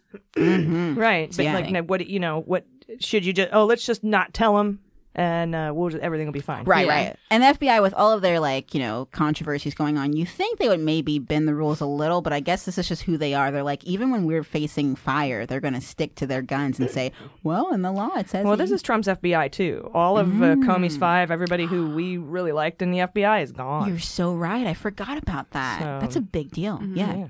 They must be able to come up with some statement though that divulges something more than what's already been divulged, and- Mhm, and just wouldn't fall under you know revealing too much. Leak that shit. Mm-hmm. was it? Uh, I think Trevor Noah or someone said, "Leak the Mueller report." Like, how is it so hard? Like, apparently Nick Cage could like steal the you know declaration. Granted, it's a movie, but yeah, that'd be great. Yeah, if there are people that are going to be like, "Oh, I don't trust these voting systems, so I'm not going to vote," those people already exist currently. I Mhm. don't Yeah. think that there's much that's going to come out of Good point. specifics. I'll be like, "Okay, well, that's too much." Yeah. it's already generally known that our electoral system is weak. Apparently, We knew that can be- before the hacking. Yeah, yeah. I just want to know how weak. How weak tea is this? like, yeah. Yeah, it is important information. I, I hope it gets out. Uh, I hope that somebody figures out what the fuck is going on. But Yes, I, Nicolas I Cage, feel we're looking at like I feel like DeSantis and um, Trump's FBI and the White House are sort of In on it. blocking this from happening. Right. That because sounds they like them. need Russian interference in order to win 2020. Yeah, yeah, and it's kind of like everyone underneath DeSantis that's like, "Hey, this is wrong," and he's just like, "Oh well." We'll just-" He's the only one that got the full briefing. Yeah, I was told not to say anything. I don't believe you. They subpoenaed Although me, there have been some FBI people who have said, ah, that's actually pretty common, where you read somebody in in a SCIF and you tell them you can't talk about That's it. what I was thinking. I was just hoping that maybe they would at least like change their rules a bit in this case, but Yeah, and but again, then it's, this is Trump, F, Trump's FBI who's making them sign yeah, an so it's even more concerning in that sense. Yeah, Little bit. yeah. All right, thanks for that. Mm-hmm. Uh, real depressing. Okay. all right, let's go back to Attorney General Barr's confirmation hearing. Remember all those years ago when he told the Senate Judiciary Committee that it would be illegal for a president to coach a witness or persuade a witness to change testimony. Uh, this was before he released the Mueller report with his specified redactions to Congress and the public, and before he decided himself to rule that the president had not obstructed justice. And now we might know what have motivated at least some of those redactions. In a newly unredacted court filing from prosecutors related to Flynn's sentencing, Mueller's team has revealed that one of the things Flynn told special counsel was Trump and his allies tried to thwart the investigation by reaching out to Flynn to suborn perjury after Flynn's lawyer backed out of the joint defense agreement and after Flynn started cooperating. Mm, makes sense. Quote, the defendant informed the government of multiple instances, both before and after his guilty plea, whether he, he or his attorneys received communications from persons connected to the administration or Congress that could have affected both his willingness to cooperate and the completeness of the cooperation. The defendant even provided a voicemail recording of one such communication. Uh, the voicemail now we know comes from John Dowd, right after Flynn pulled out of the Joint Defense Agreement, which was one of the major clues we received early on that Flynn was getting ready to flip, right? I'm like, Mhm. oh, they pulled out of the Joint Defense Agreement, he's going to flip, he's going to flip. And then bam, he flipped, right? Those were some big beans we had back in the day. Flynn's attorney uh, returned the call November 23rd, 2017. That's like three weeks after we started our podcast. Uh, to acknowledge the receipt of the voicemail and said uh, they are no longer in a position to share information under any sort of privilege. And uh, apparently, Dowd was indignant and vocal in his disagreement. I am not surprised. Remember uh, when we were reading? I can't remember what book it was, but the meetings between Dowd was it Fear? It The sounds like between Fear Dowd or and- Russian roulette, one of those. and yeah. Mueller. Russian roulette, but I don't. Yeah, There were a lot of meetings in these books, man. No, I think it was Fear between Was Dowd Fear? and Mueller, where Dowd's like, "Come on, you fucker, we're helping, we're doing everything we fucking can." yeah, fear. That's. I and do remember that. that, Sounds like yeah. a fear-like story. Yeah, yeah. a fear quote right there. it was a Fear. That was all for the sure. juicy stuff in that book. Mm-hmm. Uh, this new, uh, newly unsealed portion of the filing also details Flynn's efforts to help Mueller in the WikiLeaks email dump operation, saying Flynn, quote, provided statements made in 2016 by senior campaign officials that included the possibility of reaching out to WikiLeaks. Hmm. So that's probably some more of the proof that mm-hmm. allowed Mueller to make to draw the conclusion that they were willing and able to accept this help in the Trump campaign. Definitely. And that they knew it would help their chances of winning. Um, Dems in Congress are using this filing as an example of why they need the underlying evidence from the report and not just the unredacted report itself. okay. Uh, this speaks volumes to our ongoing questions about why Trump allies never once said anything negative about Flynn, despite uh, publicity um, or publicly attacking other cooperating witnesses like Cohen. Right? They uh, he always was kind to Manafort and Flynn, but not Cohen and, and some of the other folks. Oh, poor Cohen. The Washington Post reported this week that when Dowd left a voicemail, he was trying to learn whether Flynn had any problematic information about the president after his lawyers signaled they might be cooperating with Mueller, namely by pulling out of that joint defense agreement. Right. So now we have Barr, who has ad- admitted a few times that this kind of behavior is classic obstruction of justice. Uh, not just in his confirmation hearing, which I mentioned, but in his four-page bullshit memo, where he said, "quote Obviously, the president and any other official can commit obstruction in the classic sense of sabotaging a proceeding's truth-finding function." so Barr got the report, redacted the Flynn stuff, refuses to supply the underlying evidence, and then says he doesn't see any obstruction of justice. And now the Mueller prosecutors decide to release publicly the previously redacted evidence showing how Flynn provided cooperation in previous sentencing memos. So this unredacted material, this isn't from the Mueller report. These these unredacted pages are are Mueller's um, lawyers basically f- making a court filing in the Flynn sentencing case with all. Do you remember the old Flynn sentencing memo with all the redacted Yeah. parts? That's this. That's so interesting. I didn't realize it was going to come from there. Yeah. So this isn't what's in the Mueller Yeah. report. This is something Side totally note, different. I feel like Flynn and Stone should do a sitcom called The Flintstones. That's all. Ah! That's all. I'm done. Flintstone. Meet Flintstone. and they're just both behind bars, just Oh, yeah. talking to each other. Moderate obstructing family. Yeah. So You this gonna filing. cheer baloney? Sorry. Oh no, I love okay. it. Um, the filing says Flynn received communications from people connected to the administration and Congress. And Matthew Miller, a former Justice Department spokesperson who we've had on as a guest, um, says these revelations make clear just how important it is that Congress get all of the materials underlying the Mueller report. We already know that one of Trump's attorneys had tried to dissuade Flynn from cooperating, but the news that someone connected to Congress did so raises questions for both Congress's own internal ethics processes and for the public. We need to know who it was and what they did. Unquote. I have beans on Nunes, considering he tweeted about being in constant contact with Flynn. Uh, and remember that he was meeting with a group of congressional Republicans in secret to strategize how to fight the Mueller investigation. Mhm. Remember those little secret Oh yeah. Mickey Mouse Club fucking meetings that, that he was having? Eh. Down in the deep halls of Congress or whatever. I fucking hate that guy. Uh, these revelations are hugely, hugely important. First, uh, they give Congress a huge leg to stand on in the fight for the full report and the underlying material. This could also be the catalyst for opening an official impeachment inquiry. Hint, hint. Uh, though that's not to say we didn't have enough already. But this is clear obstruction, deserving of further scrutiny that has come outside the Mueller report, or at least bits we've been allowed to see. So Barr's cloudy bullshit release of the report isn't a consideration here. This is new information that equates to the same article of impeachment against Nixon, quote, approving, condoning, acquiescing in, and counseling witnesses with respect to the giving of false or misleading statements to lawfully authorized investigative officers and employees of the United States and false or misleading testimony in duly instituted judicial and congressional proceedings. Mm, long way to say witness tampering, right? Liar! But now Barr's redactions should be under severe scrutiny because this is clearly something he was trying to hide. Not only that, but uh, this direct evidence calls into question Barr's conclusions that there was no obstruction.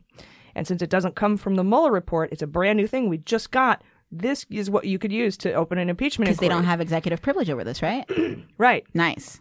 Hasn't been exerted. This is just the Flynn me- sentencing memo that the Mueller's team, oh, just uh, Coincidentally, we're gonna whip together. publish yeah. this unredacted. So smart. It's like chess. And so, you know, if, if somebody was like, "Oh, we had we've had the Mueller report for weeks. Why now, Nancy Pelosi? Why are you opening an impeachment inquiry now?" Well, n- this is completely separate from that. So Nice, nice. now you can do it.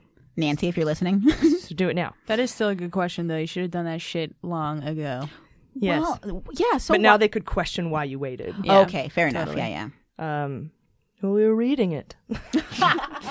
Um, the kicker to all this is that Judge Emmett Sullivan released a uh, released two minute orders this week in Flynn's case.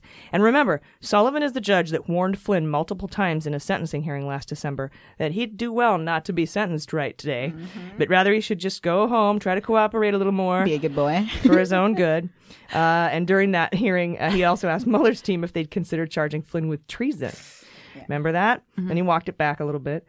um, Sullivan has ordered, though, that the portions of the Mueller report related to Flynn be unredacted and released to the public, along with the voicemail from Dowd and the transcripts of Flynn's conversations with Kislyak during the transition.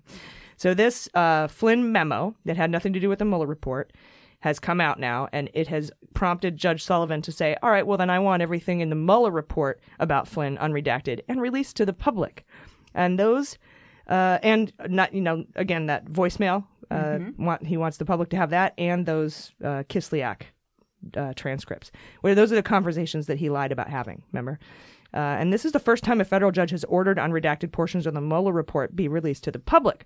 We know Amy Berman, Judge Jackson, if you're nasty, ordered that the Justice Department furnish unredacted portions to her related to Stone's case, but Sullivan here is releasing it to all of us. Yeah, can he do that? Yes. How? He's a judge. But someone can appeal that before it gets released, can't they? I don't know. Hmm. I don't know because this is procedural. That seems it's too not a, easy. It's I'm not a hearing. skeptic. Cole. I forgot that that needed another Skeptic. syllable. I'm Cole. skeptic. I like the suspense. They yeah. might they might file an injunction or file a, a, an appeal or a, a, a what do you call it a motion to Mhm. obstruct that thing. Yeah. Um, but I haven't heard about this anywhere. But I wonder if this could affect the BuzzFeed FOIA suit, where you remember when Mhm. Judge Reggie Walton reserved the right to look under the redactions to determine whether Barr's redactions were appropriate or not. Mhm. This could have BuzzFeed now could file a suit to say, "Oh, it appears that the Flynn shit is bullshit. We should look under those redactions." Yes. Uh, and Walton might do that. so. Oh, I love it. I really want to see Trump's lawyers have a Freudian slip in court and be like, I obstruct. I mean, I object. that would be funny. Yes, That'd be of course you do. All right, cool guys. We'll be right back in a second. Blah, blah. That's great. Blah. We'll be right back. Hey, this is AG, and I want to talk to you about the overall health and well being I've experienced using Noom. Getting in shape is not just about losing weight. It's about learning healthier habits you can stick to and feeling better, whether it's having more energy, being in tune with your body's needs, or practicing a more fulfilling approach to self care. Noom is not a diet, it's a habit changing solution that helps users develop a healthy relationship with food, exercise, and self image. Noom is based in psychology and it gives you the tools you need to overcome obstacles and irrational thoughts that we associate with bad habits. I started using Noom about five months ago and I love it. My goal initially was to learn how to moderate because I tend to have an all or nothing approach to health. So I would severely restrict myself for eight weeks, go to the gym six days a week, lose a bunch of weight, then I would stop and not do anything and gain it all back. And that kind of up and down is really bad for my heart. But Noom helped me stop feeling shame about having a burrito and understanding that eating cake once in a while doesn't wreck the whole year. And best of all, it's convenient and it saves me time. I used to have to use a different app for logging meals, one for logging exercise, another one for counting steps, another one for nutrition, another one for support. But with Noom, it's all there in one app and it only takes about 10 minutes a day. So, in the first few months, I lost about 17 pounds, and that's because of the tricks and tips I learned about how to moderate and have a better relationship with food, and I've been able to keep it off now. Jordan, you've been using Noom too. Yeah, it's really helped me kind of see. I love uh, little exercises that the app has you do every day. You have to go through these little readings and quizzes, and it's very helpful information that no other app is going to give you, really. Uh, stuff about what kinds of foods do what for your body, stuff that's not just related to losing weights. It's a very comprehensive program that they put together. Yeah, and I actually learned about intermittent fasting. I hadn't heard of it before, and it actually turns out that that's the best way for me to eat. It's the most convenient way for me to eat, and it's it's really helped my health and energy. So, and uh, they have a goal specialist and community support too, and it's helpful to me when I'm having those all or nothing moments. Uh, and now I have more energy. I feel better. I feel better wearing my clothes. I'm not afraid of falling off track either, because again, they take away that all or nothing thing. So Noom is designed for results. It's out with the old habits and in with the new. So sign up for your trial today at Noom, N-O-O-M dot com slash A-G. What do you have to lose? Visit Noom.com slash A-G to start your trial today. Again, that's Noom.com slash A-G. Start losing weight for good. All right, you guys ready for sabotage? Yes.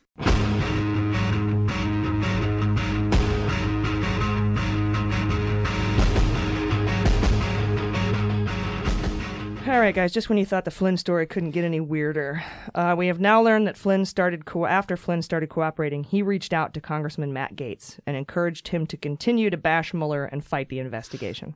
That's according to CNN, who somehow obtained these messages, which were sent as DMs on Twitter. He sent a couple of messages, Flynn did to Gaetz, saying, You stay on top of what you're doing. Your leadership is so vital for our country now. Keep the pressure on. That message was sent in April of 2018.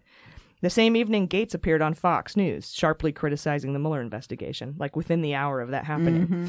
Uh, Gaetz said he did not respond. The second message Flynn sent was a gif of a bald eagle and then an American flag that Flynn sent to Gaetz the day Barr was confirmed.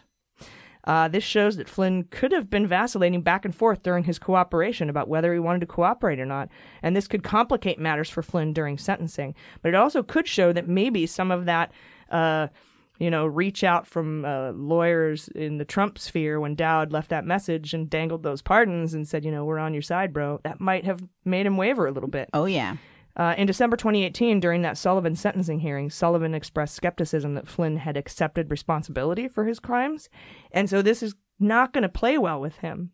Uh, and this seems to be separate from anything in the Mueller report or the Flynn memo. I have doubts that Mueller knew anything about this, uh, and this is also separate from that's Beans, by the way. I don't know. Right, right. But this is also separate from the members of Congress mentioned in the filing unsealed this week in the Flynn case in that memo. According to Asha Rangappa, while this might not be illegal, it could cast doubt on Flynn's guilty plea and explains why Trump was so comfortable with Flynn and not someone like Cohen. This seems like a campaign for a pardon, and uh, now, much like Manafort, Flynn could be perceived as having been disingenuous in his cooperation with Mueller. Wow. Because of these messages. The major question remains who leaked these to CNN? Is it Flynn trying to elude the truth and get out in front of it? Or my theory, what if it's Gaetz trying to discredit Flynn as a witness? Oh, that's so like Gaetz and less like Flynn. In the upcoming Stone trial. Yeah, yeah.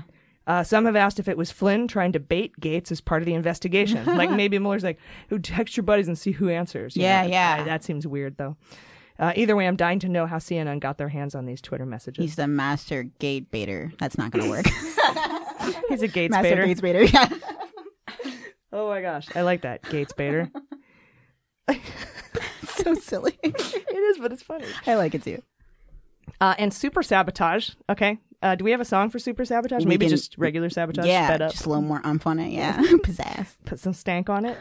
Today, a Republican congressman for the first time from Michigan's third district, Justin Amash, has just tweeted a thread like an hour ago saying Trump has engaged in impeachable conduct. Oh, it begins. Yes. This is the first guy to, to jump ship. Thank you for your service, sir. says- Yes, he says, here are my principal conclusions. One, Attorney General Barr has deliberately misrepresented the Mueller report. Two, President Trump has engaged in impeachable conduct. Three, partisanship has eroded our system of checks and balances. And four, few members of Congress have read the report. Thank God. Seriously. Fucking Christ. What's this How guy's name fucking again? hard is that to It's do? so- Justin Amash, he came in on the 2010 Tea Party wave. He's a super libertarian Tea Party guy. Yeah, Joe Walsh is the guy that's on Twitter and now. It's like this beacon of light on my news feed. Damn.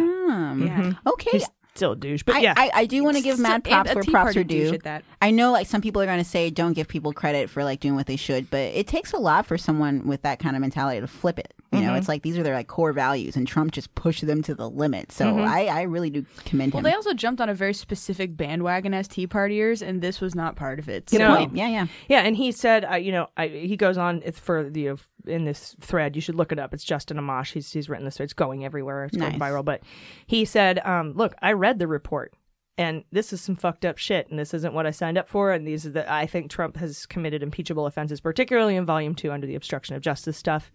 And uh, yeah, wow, for a Republican congressman to come forward and say that, Big because beans. once one, the first one is always the hardest to tip over. Yeah.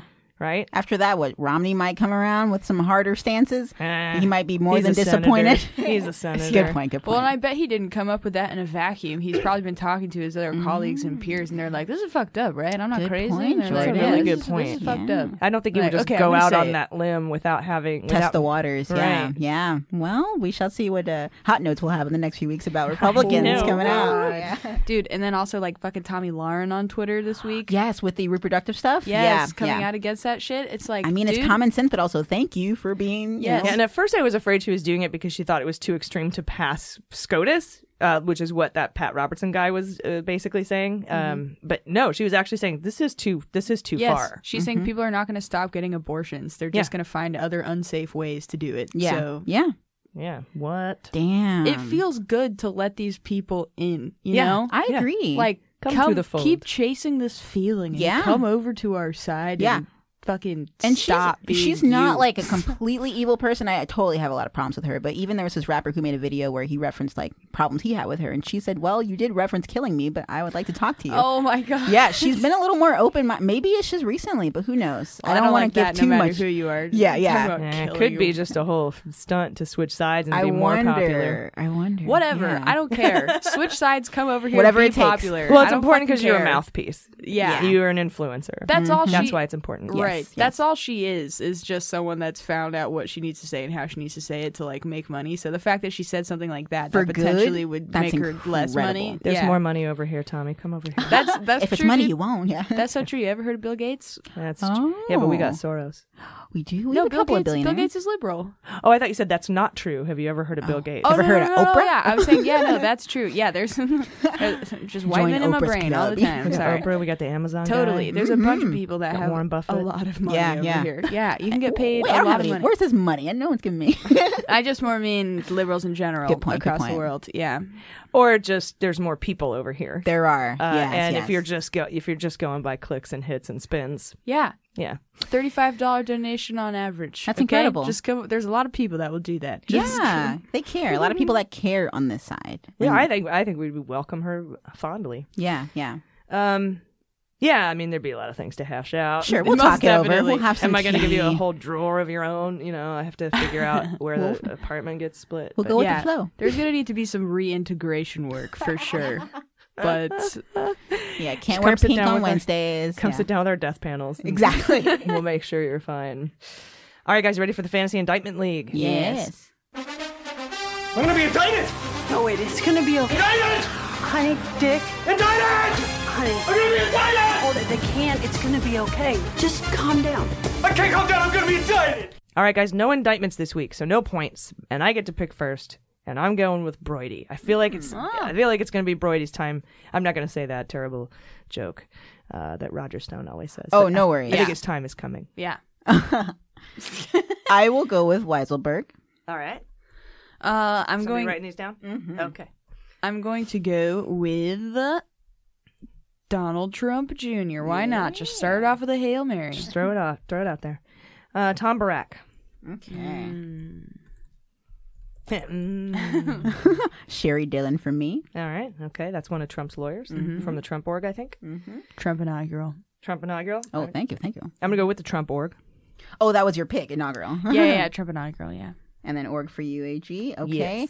Well, since we're all doing Trump stuff, does he have anything left that he owns? Uh, the Trump campaign. I want the campaign then. Or Trump feel The Ice. left answer is no. He owns nothing. Trump Ice, the water. That's right, Trump, Trump Ice. Ice. Never forget. It put he had it up on his financial disclosure forms this week that he made like a quarter of a million dollars from Trump Ice. Yeah. it's been defunct since 2010. It's amazing. Um, it's my turn. Yeah. Mhm. Okay. Someone asked me why on Twitter. Sorry, I didn't respond to you. I'm publicly calling myself out right now.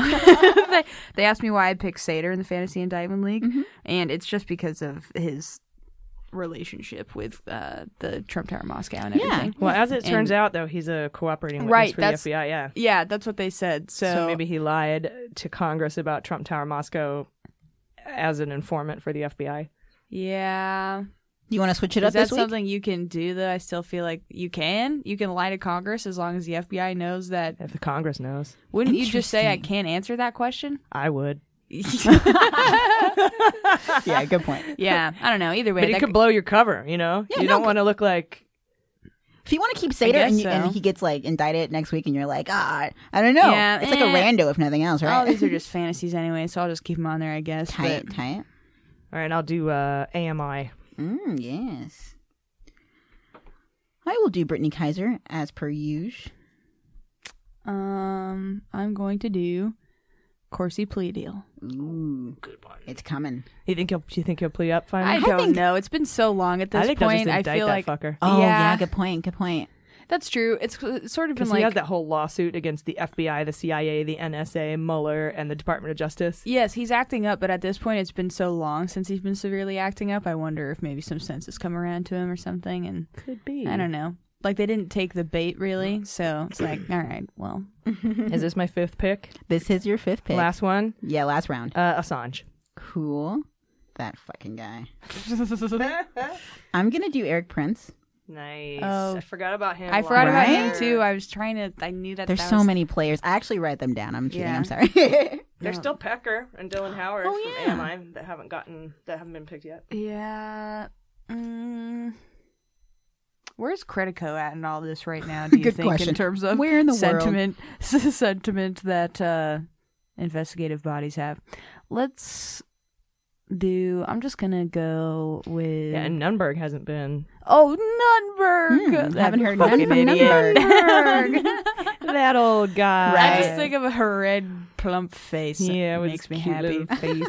because he got totally owned on television. Oh. Oh, really? Oh god. Oh, yeah, okay, yeah, Viola I'll Wiley testify. talked Yeah. him down off the ledge. She's like, um, you'll go to jail. He's like, really? Oh, never mind. I don't want to do that. that sounds bad. Jail's bad. Yeah. Okay, I'm going to go with WikiLeaks.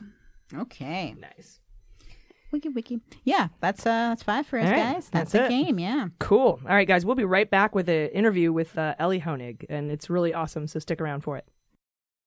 Spring is here, and that means it's time for spring cleaning. Yay! And I just got started uh, using the amazing non toxic products I get from Grove.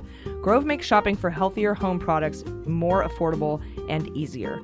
Over half a million families shop Grove.co for non toxic dish soap, plant based skincare, and tree free bath tissue. Grove takes all the work out of having to research the sustainability and healthiness of the best natural, eco friendly products online, and they deliver straight to your door, saving you even more time. Right now, you can get an exclusive offer from Grove on Mrs. Meyer's. Select your favorite spring scents like peony, lilac, or mint, and new customers will get a free cleaning set in these limited edition scents when you place your first order for 20 bucks. That's a free Mrs. Meyer's spring hand soap kit, or a free Mrs. Meyer's spring dish soap, or the free Mrs. Meyer's spring multi surface spray. They also uh, have Grove Collaborative cleaning caddies and the Grove Collaborative walnut scrubber sponges, which I love. Everything available at Grove is healthier for you and the planet, and they work wonderfully. They carry all my favorites, including the Mrs. Meyer stuff, 7th generation, Burt's Bees, and Grove products as well. I recently got all my eco friendly 7th generation cleaning products from Grove. I used to have to travel to the store to get them, so I was really happy to find them there. Uh, I was amazed by the price and the convenience, and I found some products I didn't know about, like the Mrs. Meyer's multi surface lilac cleaner. I love lilacs, and I got that too. And uh, I use it, and it's absolutely wonderful and eco friendly, and it's uh, healthy, non toxic, which is great for the podcasts. Uh, I know I can trust everything I buy from Grove, so I really I, I can't say enough wonderful things about this. They just take the work out of having to research um, all that uh, sustainability and non toxic uh, plant based stuff. So try Grove now before this exclusive spring offer runs out. For a limited time, our listeners get a three piece cleaning set from Mrs. Meyer's Spring Scents, a free 60 day VIP membership, and a surprise bonus gift just for you when you sign up and place an order of $20 or more. Check out Grove and our special offer at grove.co, that's .co, slash AG. Again, that's grove.co slash AG, not .com. grove.co slash AG. You'll be glad you did.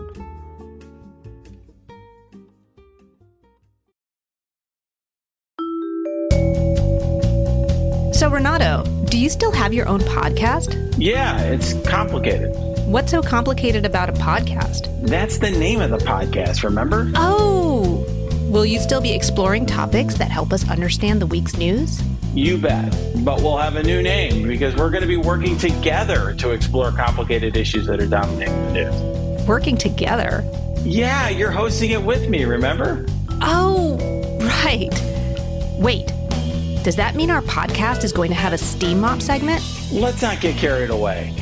But we'll discuss hot new legal topics, so check out our new episode coming soon to everywhere you get podcasts as well as YouTube.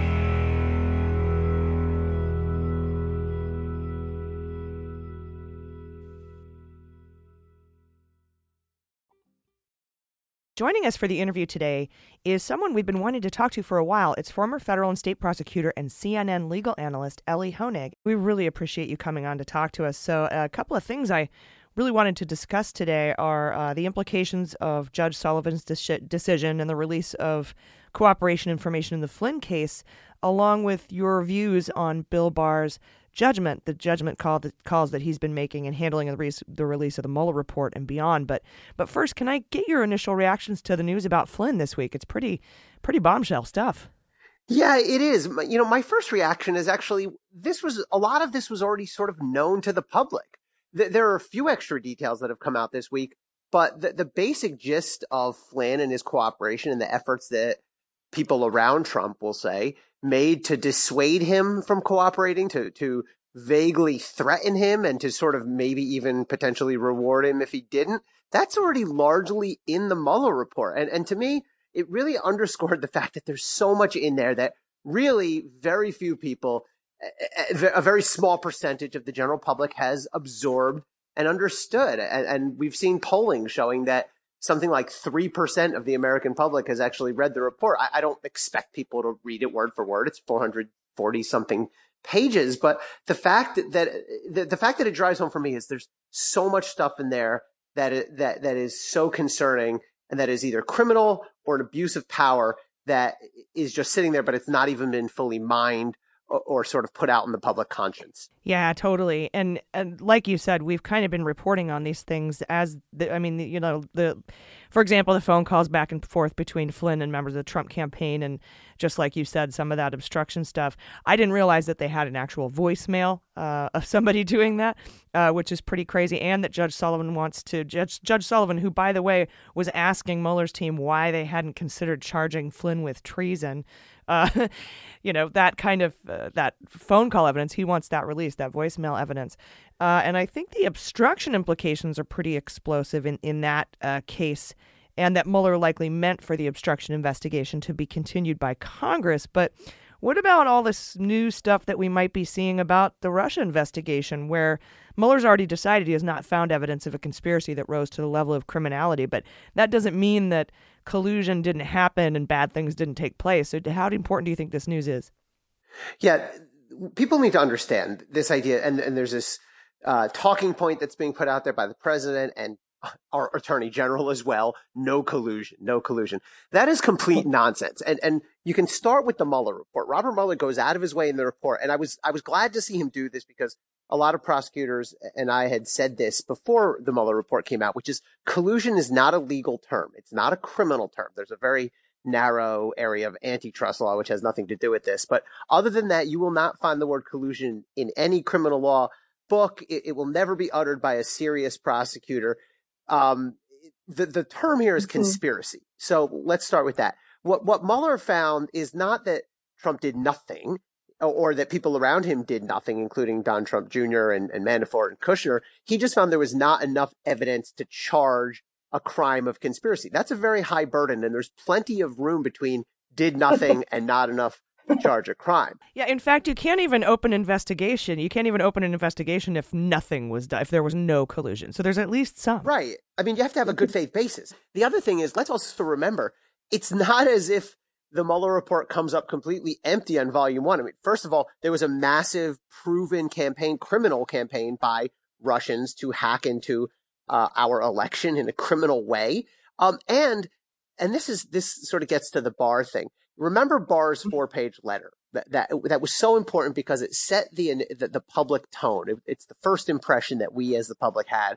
And first impressions are so important and lasting. And Barr did something really sneaky and I think dishonest, which is he quoted the, the second part of a sentence where I, I don't have it in front of me, but essentially he said, Mueller found that there's no, there was not enough evidence to charge a criminal conspiracy with between Trump campaign members in Russia, but he left out, he cut, I shouldn't say left out, he cut out the first half of that exact same sentence, which is on page one of volume one of, of the report, which essentially says, I found that the Russians engaged in a, in a broad criminal conspiracy to hack the election and that members of the Trump campaign expected to benefit electorally mm-hmm. from those crimes. I mean, that is, that is incredibly dangerous and problematic stuff. Maybe it doesn't quite meet the definition of, of a, of a criminal conspiracy under our code, but boy, it, it is enormously consequential. If they expected to benefit, That is the term. That means A, they knew about it. B, they liked it. And C, they were hoping to, to profit from it, not necessarily uh, uh, financially, but, but to win politically from it. Right. And I mean, that could even be, you know, articles of impeachment or an article of impeachment does not have to rise to the level of criminality that prosecutors need in order to move forward with an indictment. So this is uh, something to me that seems like an impeachable offense as well. Uh, but I, I think maybe Barr's characterization with that letter could have mucked it all up. Well, c- correct. And, and the, one of, I guess, the successes and Trump's legal team has had some successes. I, I don't think they're, I don't think they've handled things in a politic, in a particularly skilled manner, but sometimes you win. Um, and one of the successes that they had in, in set, they've been very good at setting the public discourse and the public expectation. And one of the things they did very early on that seems to have stuck is this idea of crime or go home. And that if it's not a crime, pack up your bags, forget about it. Who cares about these non-criminal abuses of power? Um, and, and I think they succeeded in that. And look, Barr just, Barr just took that baton from them and ran with it. And I think the more we look back at that, at Barr's whole campaign really to spin this report before it came out, the worse it seems. Let's remember, Barr had held on to that report, Mueller's report, for about three and a half, four weeks, I think, before he he put it out there, and he really had uh, launched a campaign. It started with his four page letter, which is was incredibly one sided and misleading. As we later learned, Robert Mueller told Barr to his face in a letter, right? And the le- and and and Mueller's complaint to Barr was very straightforward. He said, "You've mischaracterized the the, the context, nature, and substance of my findings." Well, there's not a lot other than context, nature, and substance.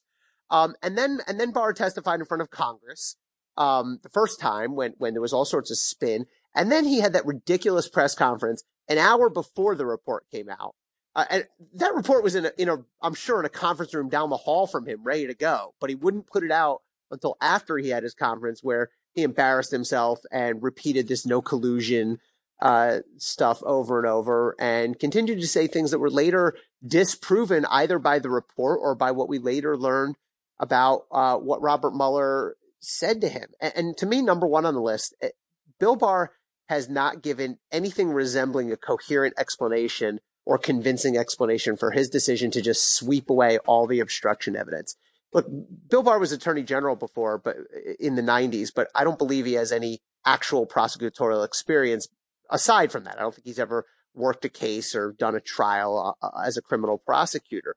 And it shows because any prosecutor, and there's a, the letter out there that got a lot of attention that I signed. It was one of, I think we're coming up on a thousand now, former federal prosecutors who've signed it, over 900, saying there is more than enough evidence in the Mueller report to indict the president. Now we get it. We get the DOJ policy exists, can't be indicted, but if, he was a normal person, he would be indicted. And Barr has offered almost nothing to, to defend his, his conclusion that there was not enough to charge obstruction. Yeah, and speaking of the whole no collusion campaign, which started a long time ago, uh, it really makes me want to get a hold of those transcripts or at least to talk to or, or question the translator in some of those meetings with Putin because uh, I think Asha Rangappa was was it was who put out a, a story on the idea of no collusion and tricking the public into thinking that, that that's a, a thing, and uh, it was called reflexive control, and it's a Russian active measure. It's a I don't think that Trump could have come up with that by himself, and I, I just I gotta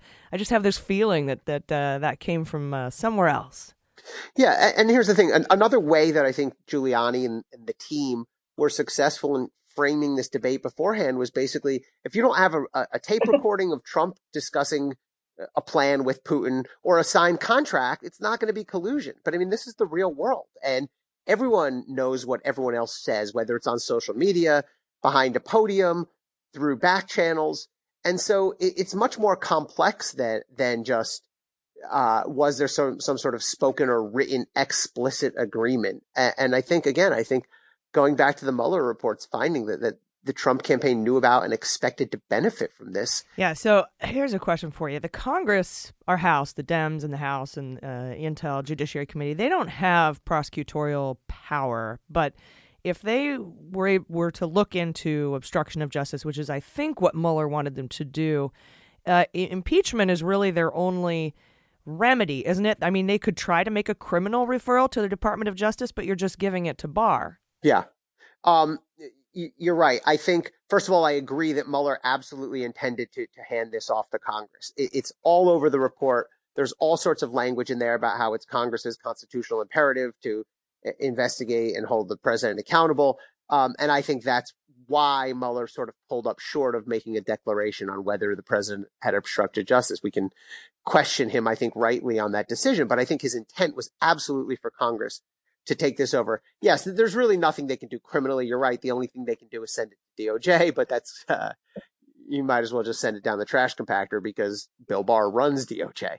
Um, but yes, impeachment is an option. I mean, look, th- there are precedents to impeachment. There are things that come before a vote of the entire House of Representatives, including meaningful fact finding. And I do think th- this far, I, I, I feel like uh, I'm just criticizing everybody, but thus far, I don't think uh, Chairman Nadler, Jerry Nadler, has done a very good job. Frankly, I think he's getting steamrolled by the White House. And, and here we are a month out from the report coming out, and he's really accomplished nothing towards having meaningful fact finding. And I don't know if it's because he can't figure out how he wants to do it or he's afraid to do it politically. I know there's a calculation. We've all seen Democratic members of the House out there talking about how well it's not going to be politically popular. It's not going to. It's not going to. Voters may not like it. Yeah, we agree. I hear you know here at uh, Mueller she wrote we've been at first we were like mm, maybe stay away from it but uh, we came around when we just figured opening an, an inquiry just to get some of these hearings on the record and to make it easier for you to get the material that you need through the subpoenas and or the grand jury material under rule 6e You've now if you you know if you open up an inquiry you've set up your judicial proceeding and, and therefore are just owed that material uh, by that you know the very nature of starting an inquiry. And then you don't have to go full impeachment uh, you know so I, I don't understand why they don't do it. And, and Nadler Nadler needs to stand up for, for Congress's role in all of this, right? Congress is a co-equal branch, or supposed to be. We have a system of checks and balances, and he's just getting he's just getting defied and ignored left and right. Every subpoena he serves, he's being told to go pound sand, and thus far he has not brought anything. He's going to have to go to the courts. That's entirely clear, right? He's not going to send the uh, old fashioned congressional sergeant at arms to throw people in the ceremonial congressional prison. So, and no one cares about contempt anymore, right? I mean, Attorney General Holder was held in contempt. Now Attorney General Barr was held in contempt. Barr's out there cracking jokes on the, on the roast circuit about, uh, about how he's held in contempt and almost seems to enjoy that status. So no one cares about contempt. Let's just be real. So what he's going to have to, what Nadler's going to have to do if he wants to be taken seriously and if he wants to get anywhere is get into court, get in there quickly, stop getting strung along, stop setting new deadlines. And uh, yes, he has to do some mm-hmm. negotiation, mm-hmm. some good faith negotiation, but we all see where it's headed.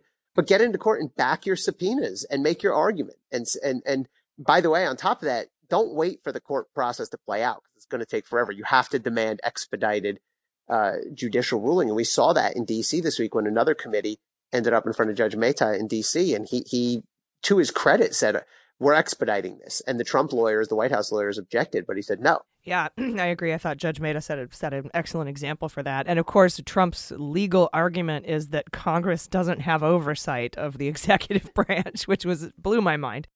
Do you uh, think, given everything that you've uh, talked about Barr, I read your article uh, about Barr's judgment uh, that you wrote for CNN, your opinion, and, and do you think that could it be possible? I know this is wild speculation, but we tend to do that here, but we frame it as as such. Um, do you think that maybe the Mueller investigation was ended prematurely? I don't know. I, I, don't think it's. I don't think so. Let me say that right up front. It would certainly be uh, early on the list of questions I would want to ask Robert Mueller if and when he testifies. I think that's very important. The the problem is there is no definitive starting line or, or, or finish line when you run a criminal investigation, especially a sprawling, complex one like this one. It's not like running a race. We start here and you finish, you break the tape here and that's that. Especially in a case like this. And we saw all the different tentacles that came out of it, the 12 or 14 different cases that Mueller referred out. I mean, at some point, I think he had to wrap up. Um, there are other, there are other aspects of the case that still need to be brought to fruition. We still have the Roger Stone trial ahead. Um, I think Manafort's, I, I, think someday we'll learn that Manafort's cooperation was artificially tanked, whether, whether he was under outside mm-hmm. influence or not. But I think that could have broken open a lot of new doors. Um, I, I don't, I've not seen any direct evidence that someone said to Mueller, you're done. Here's your, here's your end by date. Um, and that he resisted. I think he understood that he, he had a certain shelf life that he had to wrap up. And well, as of today, he's still the special counsel, according to spokesman Peter Carr. Um, and you know, I think two months ago he was supposed to leave the Department of Justice within days. So, and you know, I'm I'm not going to pretend that I know why he's still there, but I I do think that uh, that the holdup in his setting a date for his testimony might have something to do with the fact that he's still there. Yeah, I wonder what he does all day now. Um, and I and I am I- am getting my, my suspicious antenna are raising now on this whole uh, question over Will Mueller testifying in Congress. Right? Remember, Trump went from it's up to the AG to he shouldn't te- should not testify to back to I'll leave it up to our quote very great attorney general. I mean, he's fawning over this guy who's protecting him, and then Barr says, "I'm cool. It's up to Mueller." And now there's reporting out today that actually one of the causes of holdup is the White House's exertion of executive privilege over the whole report. So it turns out everyone's trying to play it cool and act like, hey, fine with me. But uh, now I was not shocked to learn that it sounds like there is some resistance being put up by, by some of the powers that be. Agreed. And yeah, I just that whole I knew something was up when when they exerted executive privilege over the entire Mueller report, even though eighty percent of it had gone public. So. I, I'm sure that Trump's legal team and Trump knows and Barr knows that every single day that they delay some sort of important testimony or uh, release of information to the public is a is good for them, and they'll do they'll just buy each day as they can. Absolutely right. Look, it's not that long until November 2020. Every day that goes by feeds into the argument that I think, look, we've heard it, it, it from from Speaker Pelosi and to some extent from from Nadler, which is which is well, let's uh, it's too close to an election, and the solution will be at the ballot box. It is 100% in, in the White House and, and Trump's interest every day of delay, and this is why Nadler has to either you know let, let's make a move or let's drop it. Yes, agreed. All right, former federal and state prosecutor, CNN legal analyst Elie Honig. Elie, thanks so much for coming on Mueller She Wrote today. Cool. Thank you for having me. It was good talking to you. All right, guys, that's our show. Um, wow, what a crazy week! Yeah. and that was a lot of news. hmm And we came back from the Webbies this week, so this is like our first non out of town episode or you know main episode. So I feel like my body's just now getting back to normal. Everything's settling in finally. Yeah, yeah. It was a busy few days. Mhm. It really It was, a lot of events. Yes, it was a lot of socializing, which was fantastic, but it takes a lot more out of you than you realize until you get home and you're like, fuck. Definitely. Yeah. I'm not even an introvert, and I felt that shit. yeah, I didn't know what day it was or what time it was for like so many days. Yes. Yeah. and big shout out to all of our people that came out and hung out with us Definitely. who are introverts or extroverts or whoever, because we know it takes time and effort. So thank you. yeah, those are our people. It was so cool to meet you all. mm-hmm. Yes, definitely. And I can't wait to see you guys in Minneapolis. It's going to be so much fun. Yeah. Uh, Parkway Theater, come out to that. MuellerSheWrote.com for tickets. Uh, I, you guys have any final thoughts? I can't think of anything else. Just love you guys so much. I think we covered it all. Yeah, I can't wait to meet more of you. Yeah, totally. And um, don't give up, please. Very good This point. week sucked really bad, Yeah. but like, yeah, Like Julia said, we're tired, but, yeah, your but we're not done. was that thread was amazing. So It was really good. Read it if you get a chance. Julia Peacock. California's 42nd. Yeah. I think that's where Murrieta is. Oh, close. Yeah. Wow. And so I feel that energy. Yeah. We need to get that Republican incumbent Calvert out. mm-hmm. Definitely. So uh, everyone check her out and follow her. And she's an amazing example uh, and a, a brave woman running yes, and running for Congress. Totally. And there's like other things in your community you can do too that aren't even necessarily, you know, race oriented, as in political race. um, like you could contribute to your local, you know, KPBS. What that's what it is for us, like your local NPR station. Just there's so many things you could do just to promote truth right now. Absolutely. Yep. So get out there, do it, and if you need to rest, rest, um, because you you can't. I should take that advice. No, but very good you advice. You can't just though. keep going all day, every day. It's true. AG. No, Yes. we're, we're all good people. We all have good intentions, but yeah, take care of yourself so you can keep up the fight for Yes. sure. And voice your opinions also. Yes. Not all of us have money, so we can do it with our words. That's true. Yeah. And or you know, ask somebody to do it for you Mm-hmm. if you're not a, a vocal person. Yes. But uh, uh, there's so many people. This community, everybody I've met, everyone's so helpful and so willing to go out on a limb for you, and so willing to do things to to help and to fill in the blanks where where they need to be filled in. So, and, and I've never in I've I've been an activist for decades, and I've never seen a community this strong. It's before. special. It's very special. So thank you guys, and again, take care of yourselves, take care of each other. I've been AG. I've been Jaleesa Johnson. I've been Jordan Coburn. And this is Mueller She Wrote.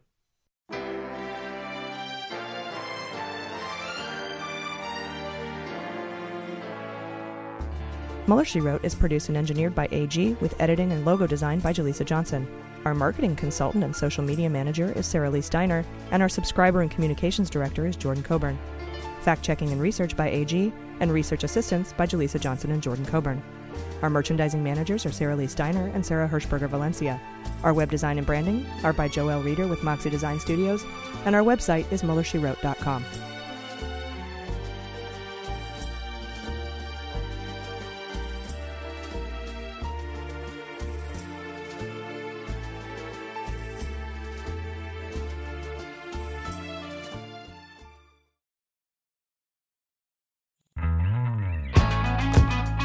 You voted. I did. You protested. Again. You postcarded. So many Sundays. You posted on social media. Got some likes. And you're still reeling from all the terrible news. Yeah, but what else can I do? I'm Kelly. I'm Lila.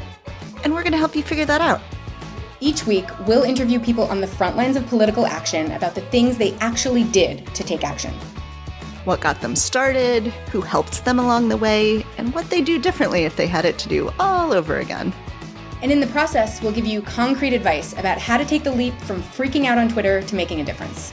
Follow What Can I Do wherever you listen to podcasts, or tune in on whatcanidopodcast.com.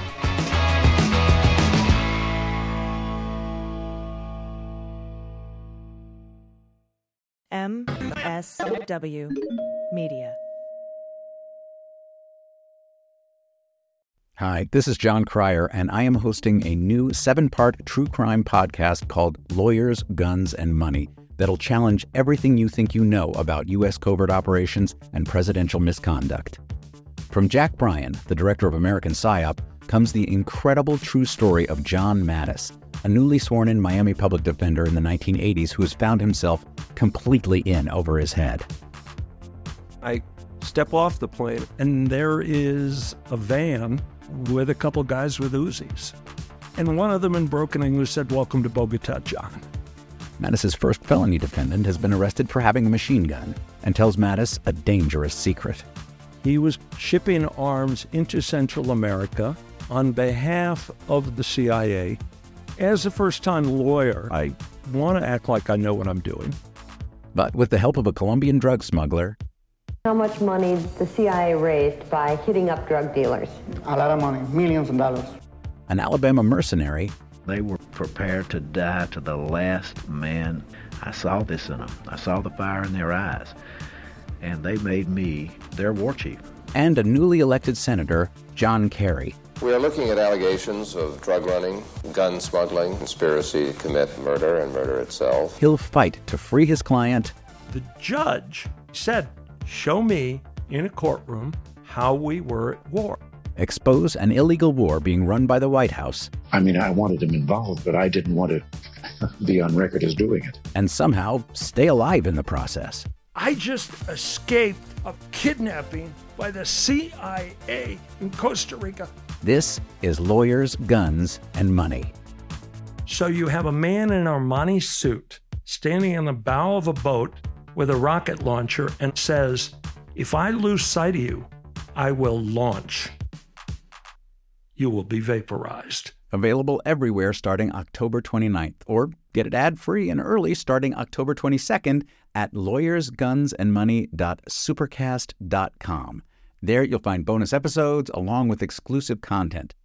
Subscribe now.